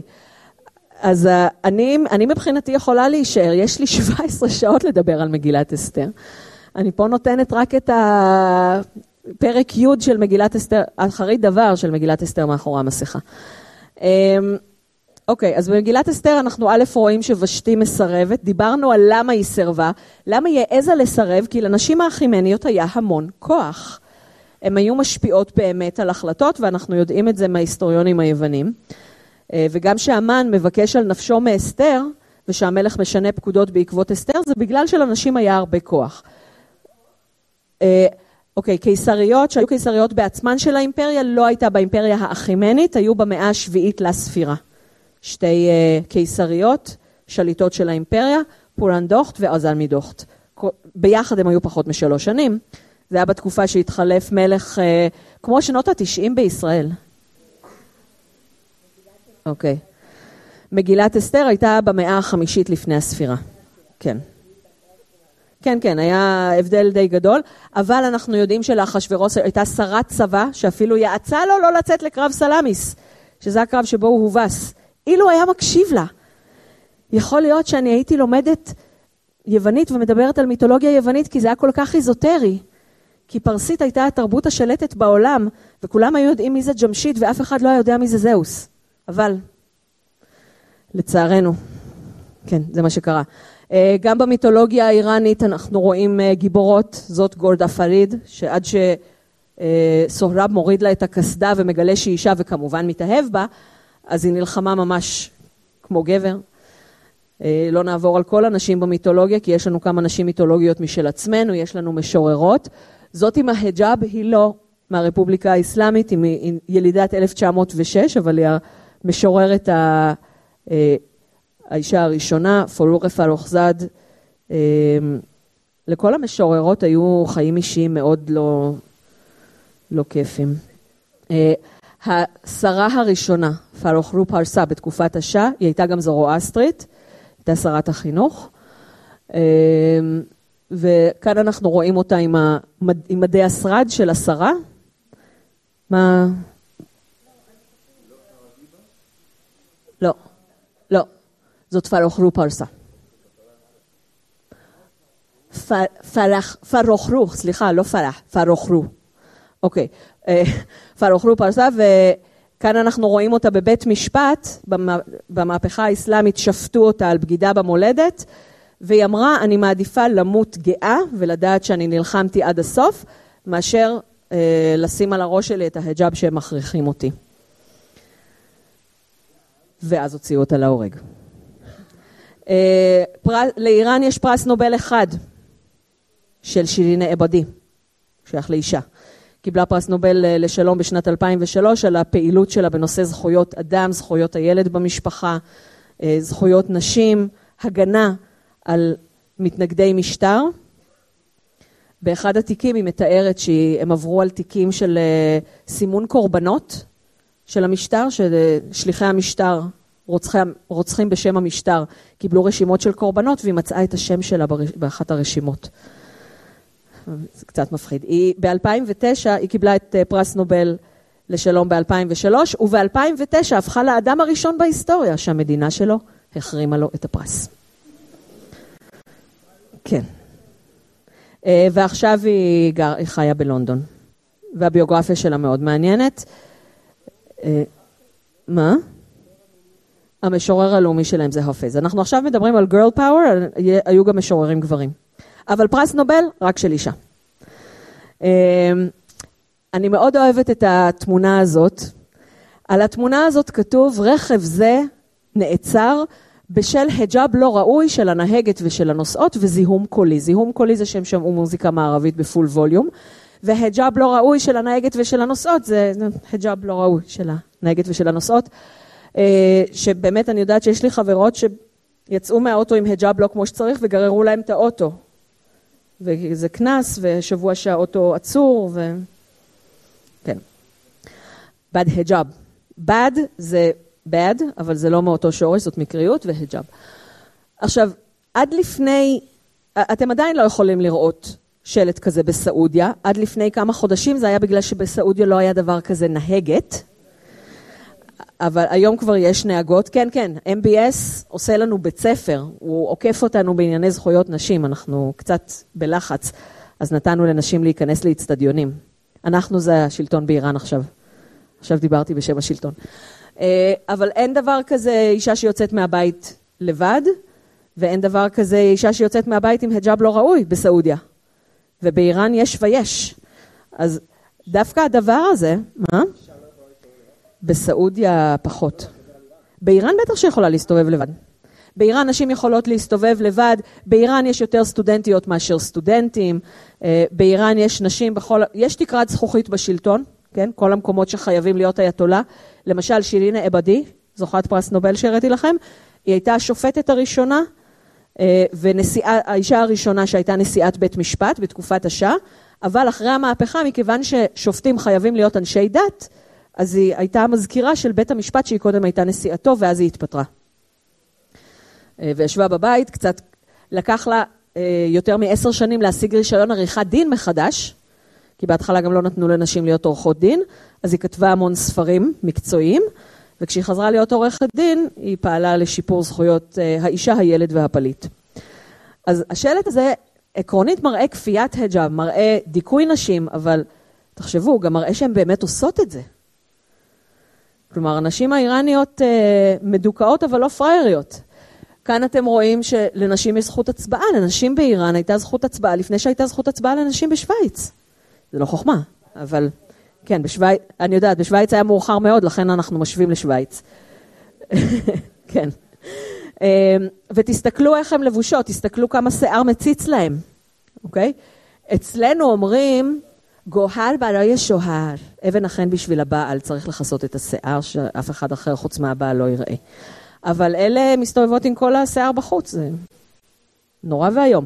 אבל גם בכפרים הכי נידחים יש אנשים מצביעות.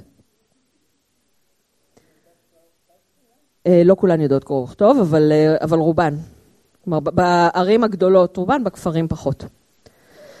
אה, יש לנו את מעסומה אבתכאר, גם הייתה יושב ראש ארגון הסביבה, סגנית נשיא, שגרירה, כלומר היא... והיא מהדתיים. הבן שלה, אגב, חי בלוס אנג'לס. יש הרבה בני מולות שחיים בלוס אנג'לס, וזה אחד הדברים שגם האיראנים מוחים עליהם. יש לנו... יש הרבה יהודים שגלו אחרי השאה ללוס אנג'לס, זה בסדר, אבל זה שההורים שלהם בצמרת המשטר מלכלכים על ארצות הברית, ואז שולחים את הילדים שלהם לחיות בארצות הברית וללמוד בארצות הברית, כי זה יותר קל ויותר כיף, זה קצת טעם לפגם. אה, הייתה קבוצת כדורגל גם לפני המהפכה, אבל גם אחרי המהפכה.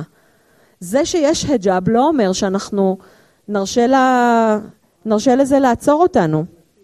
כדורגל נשים. למעשה, קצת הפוך על הפוך, הרעלה שחררה את האישה. ב-1935, זוכרים שאמרתי לכם על המטוטלת?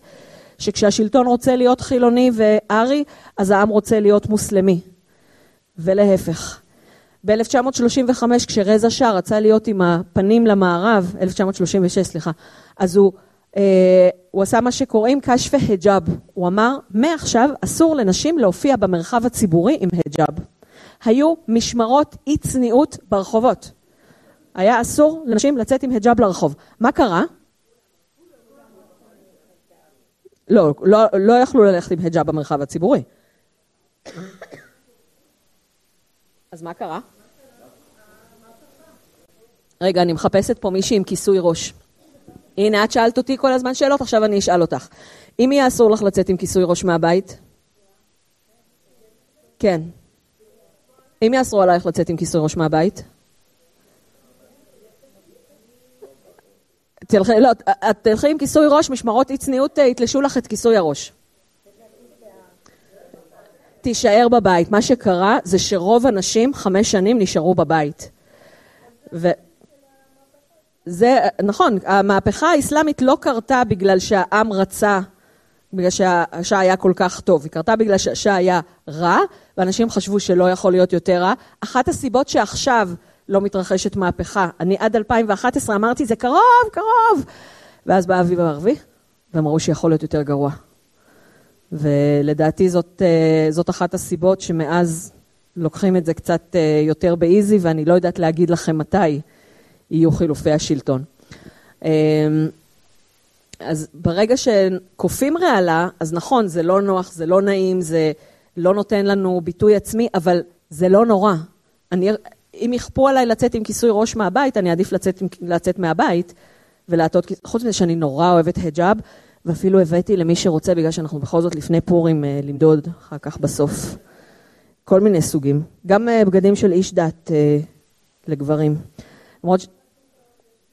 כמה אוניברסיטאות יש באיראן? אני לא יודעת בדיוק, אבל יש הרבה. כלומר, יש כמה בטהרן ויש בכל עיר גם גדולה.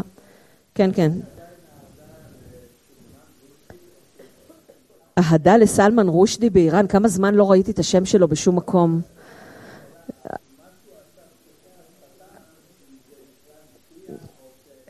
השאלה על סלמן רושדי, אני לא, לא יכול... אוקיי, יש פה שאלה על סלמן רושדי וההשפעה שלו, אין לי, אין לי כל כך תשובה עליה. אני רוצה רגע לחזור לכדורגל. אתם רואים שעם היג'אב אפשר אפילו לשחק כדורגל, וזאת קפטן נבחרת הכדורגל אה, של איראן, שלפני איזה ארבע שנים עשתה היסטוריה גדולה כשהיא העלתה אה, למודעות את הבעיה. אני כל הזמן אומרת כמה נשים באיראן אה, יש להן זכויות ויש יכולות ללמוד ומגיעות למשרות גבוהות, אבל חוזי הנישואים באיראן ומתחתנים במשרד הפנים, הולכים ללשכה לרישום אוכלוסין וחותמים בפני פקיד. הנישואים שם הם רק אזרחיים. מי שרוצה יכול גם לעשות טקס עם איש דת, הרוב לא עושים. אבל האותיות הקטנות זה החוק האסלאמי.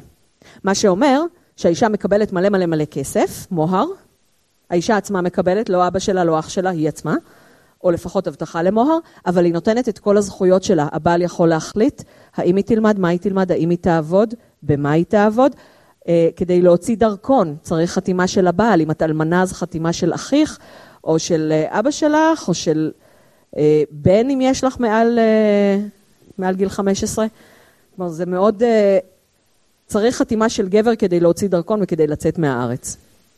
ולפני כמה שנים, גביע אסיה בכדורגל נשים היה בדיוק ביום הראשון של הלימודים, כשהבן שלה התחיל כיתה א', ובעלה בנפרד אסר עליה לצאת, על הקפטנית, לגביע אסיה, ואפילו חמנאי, המנהיג העליון, לא הצליח להזיז אותו מדעתו, אבל, אז היא לא יצאה, אבל לפחות זה עלה לדיון ועלה למודעות, ולכן גם בעיניי אחת הנשים החשובות. יש פה עוד שאלות, כן.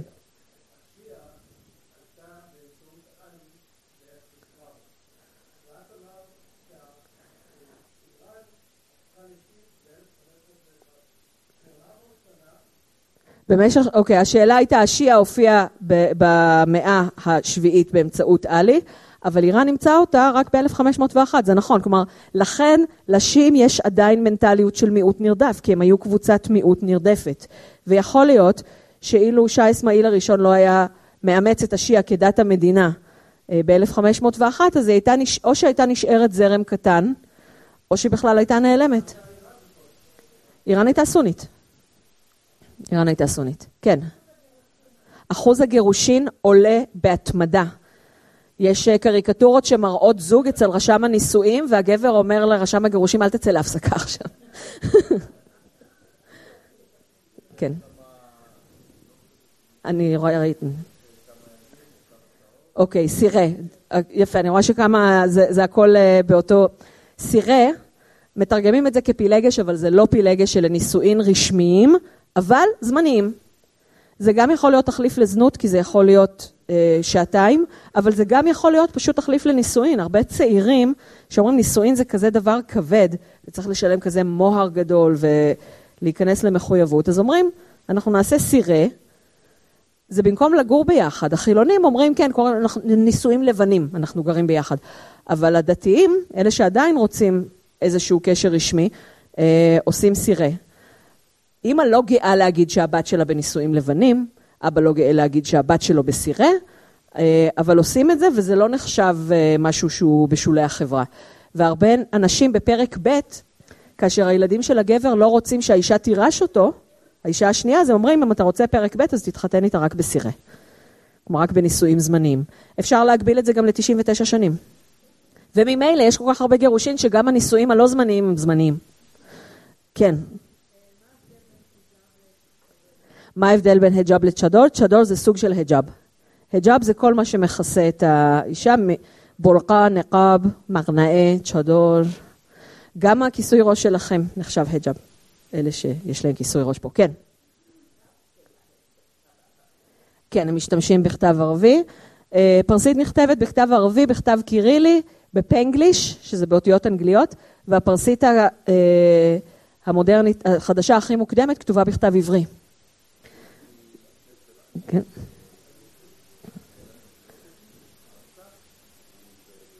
אוקיי. יש, יש פרסית, אוקיי, הזכרת עוד טקסט, פרסית בכתב עברי, קוראים לזה פרסית יהודית. יש בה, יש בה מעט מאוד הבדל מהפרסית הכללית. כתב עברי. היהודים כתבו בכתב רש"י או בכתב מרובע עברי את השפה שלהם, שהיא מאוד מאוד דומה לשפה הכללית. בואו נראה עוד קצת girl power, נסרין סוטודה. מה? הכתב המיינסטרימי הוא בערבית, אבל בטאג'יקיסטן כותבים את זה בקירילית, באינטרנט כותבים באותיות אנגליות, והיהודים עד תחילת המאה ה-20 כתבו באותיות עבריות, היום גם הם כותבים באותיות ערביות. רק שנייה, אה, שמעתי את השאלה, אבל כאן הייתה עוד שאלה? כן, כן, כן, זה כתב ערבי, ולפני המאה השביעית כתבו בכתב, היו שני כתבים ששניהם מבוססים על השפה הארמית. וחשייר וחבר מרעב כתבו בכתב יתדות. אז יש לנו את לוחמת... אני, אני רוצה להמשיך. אה, נסרין סוטודה, לוחמת זכויות אדם ואהובת הקהל. מדליית פילד היחידה של איראן. מדליית פילד זאת המקבילה של אה, פרס נובל במתמטיקה. אוקיי? אין פרס נובל במתמטיקה, יש מדליית פילדס, מוענק למתמטיקאים מתחת לגיל 40. האישה היחידה שזכתה במדליית פילדס, והאיראני היחיד שזכה במדליית פילדס. אמיר זכני. אה, כאן אנחנו רואים אותה כשהיא למדה באיראן, והיא למדה באיראן, היא למדה בבתי ספר למכוננות, היא למדה עד סוף תואר ראשון באיראן. היא לצערנו נפטרה בגיל 40 מסרטן לפני אה, מספר שנים. אבל היא הייתה השראה להרבה ילדות בעולם, וזאת מסיהה עלי-נג'אד, שהיא המנהיגה של הבעיה עם המחאות בשנה האחרונה זה שהן ספורדיות, הן לא מאורגנות, הן כל פעם על רקע אחר, בעיר אחרת, אין, אין המשכיות כמעט והן מדוכאות אחרי כמה ימים. המחאה הכי יציבה כבר כמה שנים, זאת המחאה שמארגנת האישה הזאת כמעט לבד. כמובן, היא סוחפת אחריה את הרבה נשים בתוך איראן, אבל היא מתחזקת לבד עמוד פייסבוק וטוויטר וטלגרם ואינסטגרם, אה, ואני מדברת כמובן על מחאת ההיג'אב. לביוגרפיה שלה קוראים הרוח בשערי. אה, הרוח בשערי, כי זה אומר שהיא בלי היג'אב. היא יזמה עמוד פייסבוק שבו נשים שולחות לה תמונות שלהם בלי היג'אב במקומות ציבוריים, ולאט לאט זה מקומות יותר ויותר ציבוריים. פעם זה היה ככה מחוץ לבית, אבל בטבע. ועכשיו זה ממש בשוק. אה, היא מתעדת אה, מכות שמקבלות הנשים האלה, מתעדת קללות שמקבלות, והיא מתעדת גם נשים שהולכות במקום ציבורי בלי היג'אב, ואנשים אה, אומרים להם שאפו. רגע, מה? כן, כן, היא חיה בארצות הברית בשנים האחרונות, ויש אומרים שהיא ממומנת, המלעיזים אומרים שה... שהיא ממומנת על ידי ארצות הברית ושהיא בוגדת וכולי. אבל הבנות באיראן מאוד אוהבות אותה, ולדעתי אחת המנהיגות היא לא מציגה את עצמה כמנהיגה פוליטית בקטע הזה, אבל היא בעיניי אחת המועמדות האפשריות למנהיגות הבאה אחרי שחרור איראן. כן. מסיח עלי נג'אד. שאלה קצרה, כן?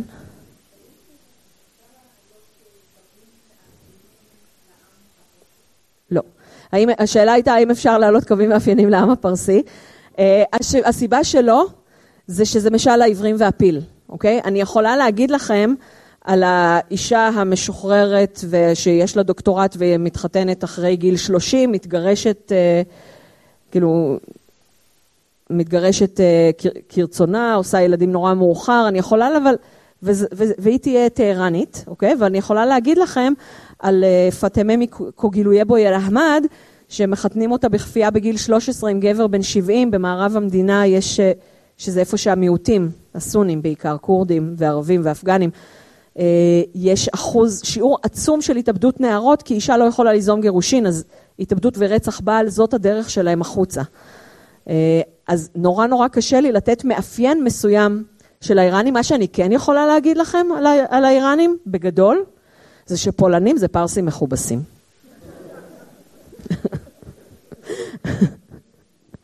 אה, אז כמה מילים לסיום, מילים שמוזכרות במגילה ומשמשות עד עצם היום הזה, כי בכל זאת אני הגעתי לאיראן מהשפה. הסיבה שאני יכולה לעמוד בפניכם ולהגיד לכם, הם מתייחסים לכורש ככה, הם שותים בחודש מוחרם וכולי, זה שכדי ללמוד שפה צריך לקרוא טקסטים. וככה אני מכירה טקסטים מאחשוורוש ועד אחמדינג'אד, זוכרת המבטא. אוקיי, okay. המילה דת, פרסית עתיקה, דאטה. זה חוק, אבל מה זה מזכיר לכם דאטה? אוקיי, דאטה, שמה זה בלטינית? אני רוצה מילה מדויקת, אני מחפשת מילה מדויקת.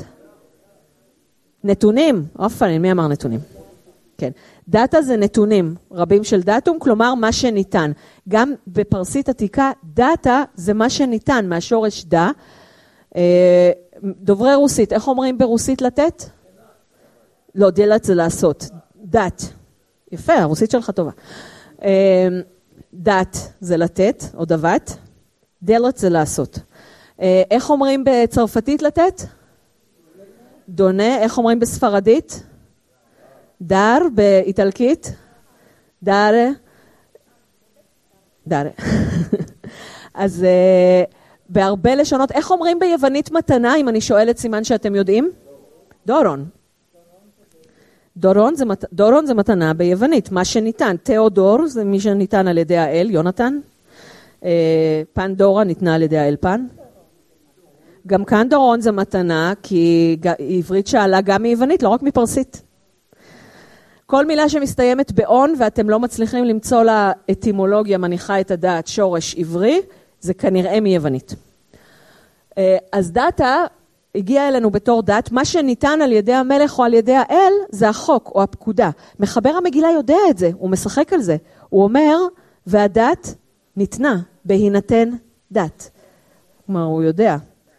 נכון, השתייה כדת ואת דתי המלך אינם עושים, אבל מחבר המגילה גם מסתכל על זה, ובפרסית חדשה, דד זה גם גזע העבר של הפועל לתת, כלומר, הוא נתן זה דד, וזה גם חוק בצירופים כמו דדגה, בית משפט, דד גוסטרי, משרד המשפטים, דד חהי, תביעה משפטית.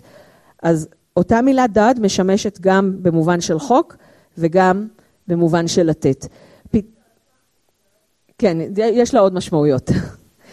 אה, פתי גמא, שהגיע לעברית בתור פתגם, פתי זה לעבר וגמא זה שורש תנועה, כלומר זה איזשהו מסר שהולך מלעבר. פתגם עובר מדור לדור, והפתי גמא, פתגם המלך, זה מסר שעובר מהמלך לעם.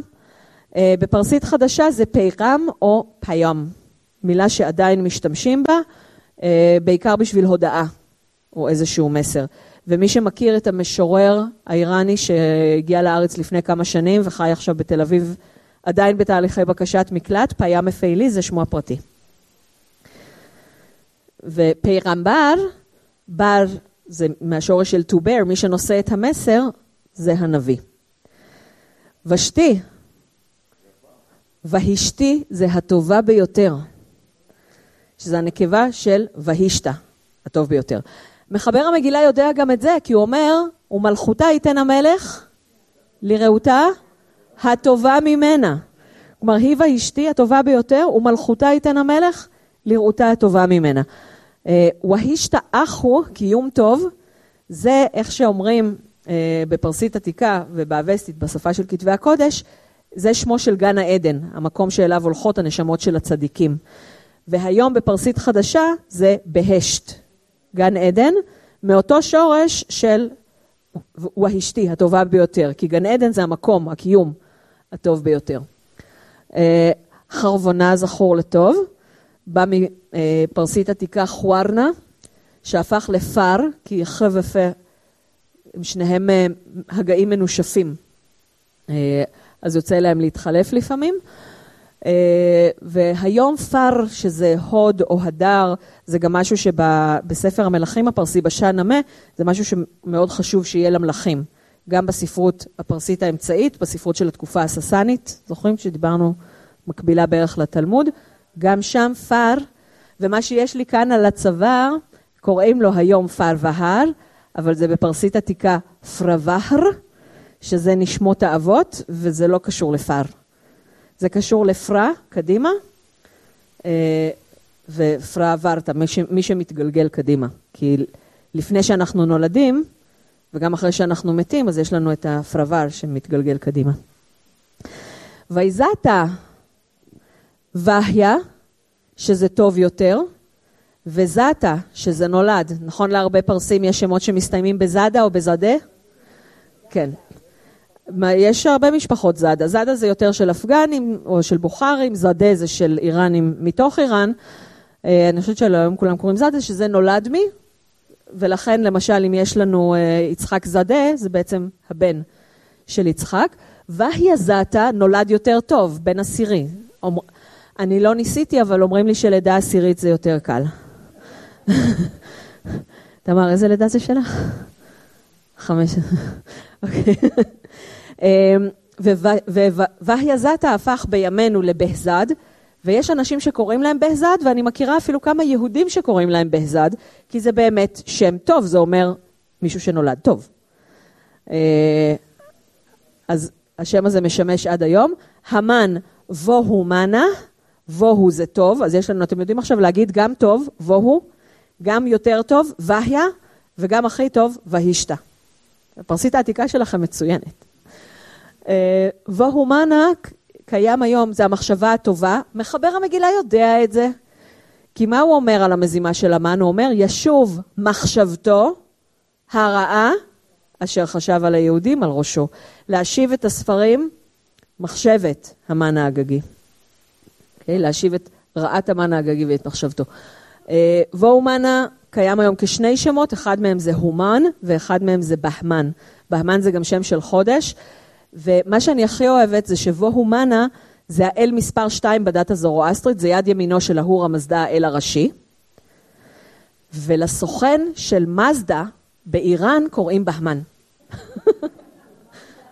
כן, כן. אז מזדה זה בגלל שלראש המנכ"ל החברה קוראים מצודה, כי זה אוטו יפני, אבל אתה רואה לפי הלוגו שלו שהוא כן יודע. כלומר, הוא קרא לה מזדה באמת על שם האל, אהורה מזדה, וכי זה דומה למצודה. לא קשור למצדה כנראה.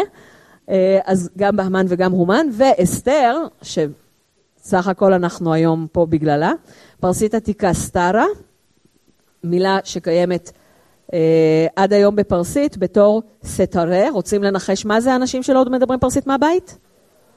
סטאר, כוכב, נכון. אה, זה נכון שהיא מזוהה עם האלה אשתר, שהיא אלה בבלית, אבל זאת אלה בבלית שיש לה שם פרסי. והיא מזוהה, כמו כל אלות האהבה והפריון, עם איזה כוכב? ונוס, נוגה. ולכן אני אומרת, אם רוצים לקרוא לנכדה על שם סבתא אסתר, אז אפשר לקרוא לה נוגה. כן. שזה יפה, כי לאימא שלי קוראים אסתר ולאחיינית שלי קוראים נוגה.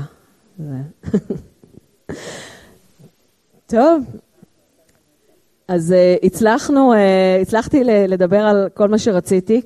כמובן שאני יכולה לדבר עוד 17 שעות על דברים שלא...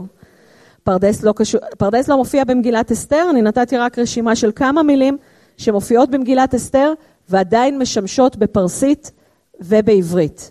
יש עוד המון מילים שאתם יודעים בפרסית ואנחנו לא נדבר עליהם, אני מזמינה אתכם להאזין, אוי, קרה פה משהו עם הפונטים. אה, יש לי שני פודקאסטים, פודקאסט זה כמו תוכנית רדיו, אבל באינטרנט. אז יש לי את איראניום מועשר, שהוא בין 40 דקות לשעתיים, על איראן, כל מה שאיראן, ויש לי את איראן בקטן ברדיו תל אביב. אפשר לשמוע את זה בזמן נהיגה, שטיפת כלים, הליכת בוקר, ואני שומעת את זה בנהיגה. גם פודקאסטים של אחרים.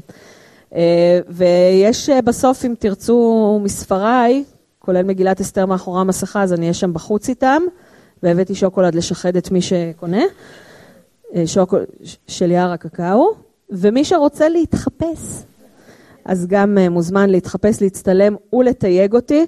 אני אבל חייבת לכם את המבטא. אנחנו, אחר כך אתם יכולים אה, לבוא לשאול אותי שאלות, אני אהיה ב...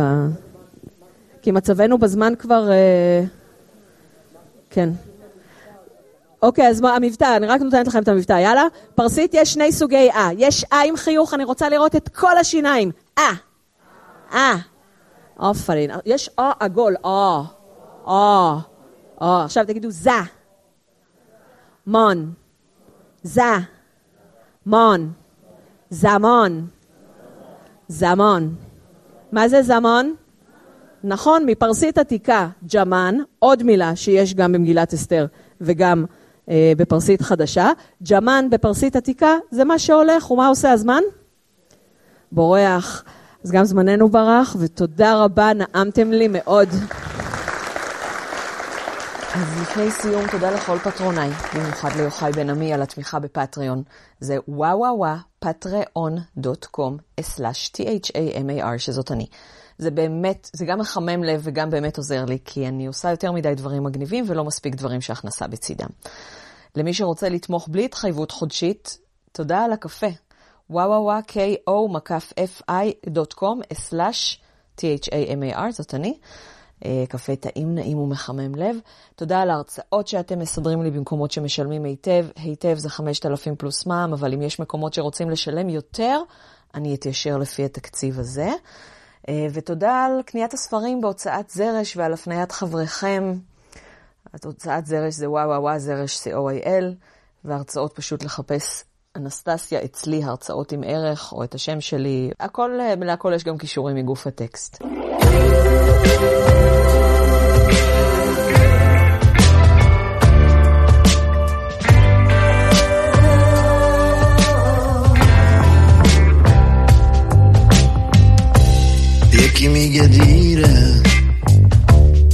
یکی دیگه خسته.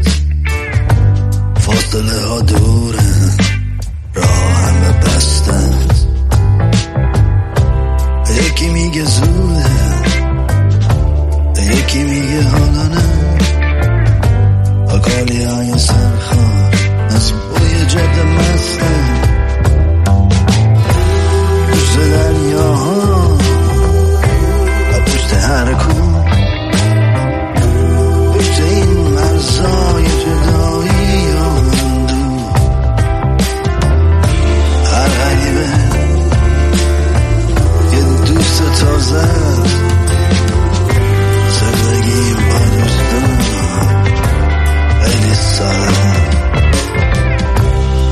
یکی مونو نرفت. چشاشو بست و ندید. گوشاشو گرفت و سرود امید و نشنید. یکی دیگه پول زد. مثل رنگین کمون. رنگ پاشید به آسمون به فردا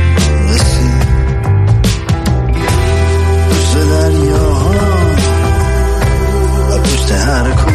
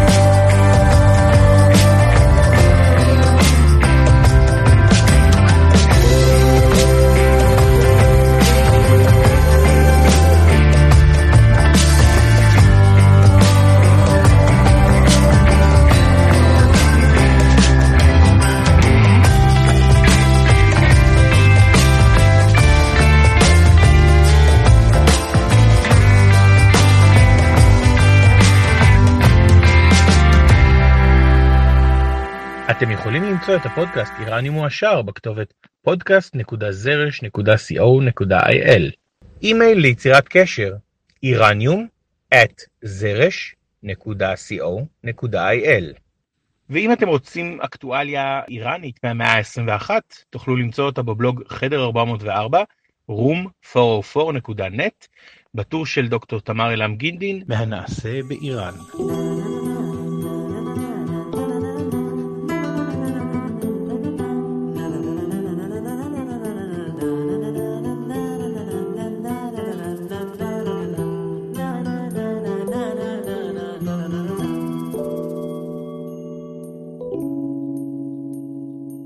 איראניום מועשר תזכרת פודקאסט של דוקטור תמר. אילם, אינדי.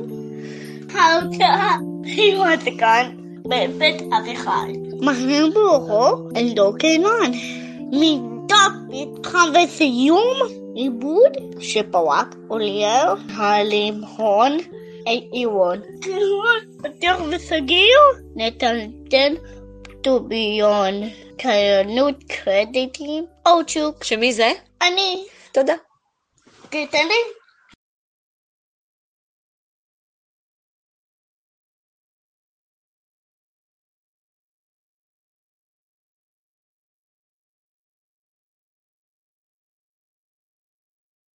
והגענו לפינתנו האהובה, תקציר הפרקים הבאים. פינה למאזינים נאמנים שנשארים אחרי ההפסקה הקטנה של השקט, וגם לאנשים ששומעים באוטו ולא יכולים להעביר ערוץ עד סוף הפרק. אה, אז היה קצת בלאגן במספרים של הפרקים, וחוץ מזה הודעה חשובה. בעקבות הסקר הקטן שעשיתי בין תומכים, בין פטרונים, אה, התברר שבאמת הרוב עושים את זה כדי להביע תודה ולא בתור מנוי לתכנים ספציפיים, וגם מימד הזמן, אלה שכן, אז מימד הזמן לא חשוב.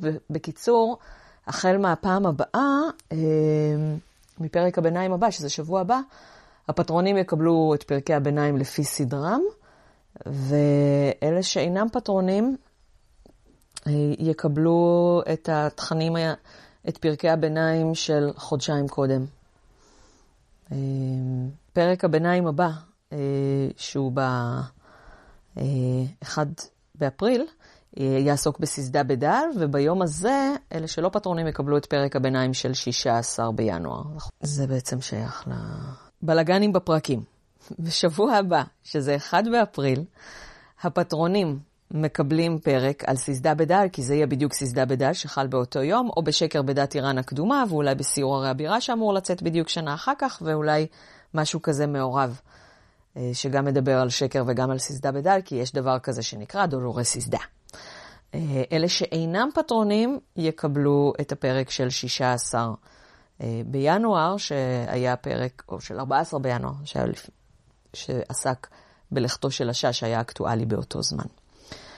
שבוע אחר כך, שזה 8 באפריל, יש לנו את פרק 51, אה, שהוא crossover עם דברי הימים, הסכת על המקרא והמזרח הקדום של דוקטור אילן אבקסיס, אולי הפעם דוקטור ליאור ערבית גם תצטרף אלינו, אה, ונדבר על דריווש השלישי ועל אלכסנדר מוקדון. ואז יש לנו עוד פרק ביניים אה, ב-15 באפריל, שאני לא יודעת מה הוא יהיה לפטרונים, אבל לאלה שאלה שאינם פטרונים יקבלו את הפרק של אה, המהפכה, של הגעת חומייני לאיראן. שזה תחילת פברואר, שודר בתחילת פברואר, ואז סוף סוף, ב-22 באפריל, יהיה לנו פרק 50 החגיגי. אנחנו קצת uh, בלגנו את הפרקים, אבל 50 זה חגיגי. Um, ציר הזמן 3 עם דוקטור אורי גולדברג, חביב הפודקאסט, ויצא פרק ממש מהמם, שבסוף הוקלט ממש לא טוב. אז uh, נראה אם אני אערוך ממנו שנספיק להקליט חדש. ואז, אה, ב-29 באפריל, יש לנו עוד פרק ביניים שבו אה, הפטרונים יקבלו פרק ביניים, נדמה לי שזה שאמרנו על האישה האיראנית, אבל לא בטוחה כבר. אה, ואז אנחנו חוזרים לרגיל, פרק 53 אה, בן ציון יהושע מחבר הספר סימור וכל כך הרבה דברים מגניבים נוספים שקשה לי להחליט מה קודם, אני עוד לא הקלטתי אותו, אז הכל הבטחות באוויר. פרק 54 עם אומן הלחימה האיראני-שוודי-אוסטרלי חשי עזד, פרק 55 עם בונת הגשרים המצטיינת שירלי שמסיאן, מפעילת קבוצת הפייסבוק נדע ידוסתי כל הידידות, שדרנית ברדיו פאיה מישראל, שדרנית בתחנה המנוחה רדיסין. בפרק 58 נארח את אה, סהלה זרפד, שגם היא מבוני הגשרים ומרדיו פיאמה ישראל. אמ, ויש לנו עוד באמצע את 56 ו-57, שבואו נראה מה, מה זה יהיה. אמ, בא לי שזה יהיה שיחה עם פלוויזה ווסור הצייר של השעה, ועם פרופסור עמוס פרומקין מהחוג למדעי כדור הארץ על אדמת איראן. אה, אבל זה יכול להיות כל אחד מהדברים שבקנה, זה יכול להיות crossover עם קטע כלכלי, הפודקאסט החדש של דוקטור אושי שוהם קראוס מבית קטעים בהיסטוריה של יובל מלכי, שהוא כבר לא כזה חדש, אבל... אה, וגם אה, הצטרף לגלובס, עם הפייטנית הנהדרת מורין נהדר, עם מדען טילים עוזי רובין, שנדבר על טילים ויהיה פיצוץ, עם מנחם מרחבי על חגים באופן כללי, לא לכבוד חג מסוים. דוקטור שי סקונדה מתחום האיראן תלמוד, רובין עמדר על השירה הפרסית, פרופסור אה, שלום גולדמן מאוניברסיטת מלברי בארצות הברית, על מערכת היחסים הלא אידיאלית בין הרפובליקה האסלאמית למיסטיקה שיעית. היא מספרת הסיפור עם עדנה קנטי על משפחתה המתועדת בספרה אהבה וצרות אחרות, עם אופיר חיים על הגניזה האפגנית, עם יסמין שלום אותה הדה על נשים איראניות חזקות, עם חנה ג'אן פרוז על מה שהיא תרצה, כי אני סתם אוהבת אותה. לא סתם, במיוחד. עם נביד טוביאן על תנועת ההתנגדות באיראן, עם דני מוג'ה על קולנוע איראני, אבל איך אפשר בלי כמה שירים על חשבון פשוט? אה, ודברים שאני מבטיחה תמיד ואין לי מושג מתי הם יקרו, שזה קרוס אובר עם הפודקאסט שרת התרבות של עידו קינן, ועם דיפלומט זר שמוצב בארץ ושירת קודם באיראן. אה, וכל הזמן יש לי דברים חדשים בקנה, רק צריך את הזמן וזה. אה, אני מזכירה לכם שאתם מוזמנים לחפש בפייסבוק לא רק את האירוע סיור הרי בירה באיראן שיוצא ב-13 בפלוורדין 1399 סלאש 2579 סלאש 1 באפריל 2020, אה, אלא גם את שיעור הפרסית הגדול בעולם ב-15 במאי, שהוא 25 באורדי בהשט, שהוא יום השפה הפרסית. זה יוצא בין שני חצאי הגמר של האירוויזיון, וזה יהיה אירוע בינלאומי ומרגש, וחוץ משיעור פרסית, אז אנחנו גם נפנה ממש ישירות לעם האיראני ונגיד לו שהם חסרים לנו כאן. אה, זהו נראה לי. תודה רבה. אה, שוב תודה על ההרצאות במקומות שמשלמים היטב, על קניית הספרים בהוצאת זרש, על הקפה החד פעמי ועל הקפה הקבוע בפטריון. הוא טעים, נעים ומחמם לב. ושיהיה לכולנו, לא שיהיה, שהיה לכולנו פורים שמח בפרסית, אפשר להגיד את זה. בודה בד או בודה בשד.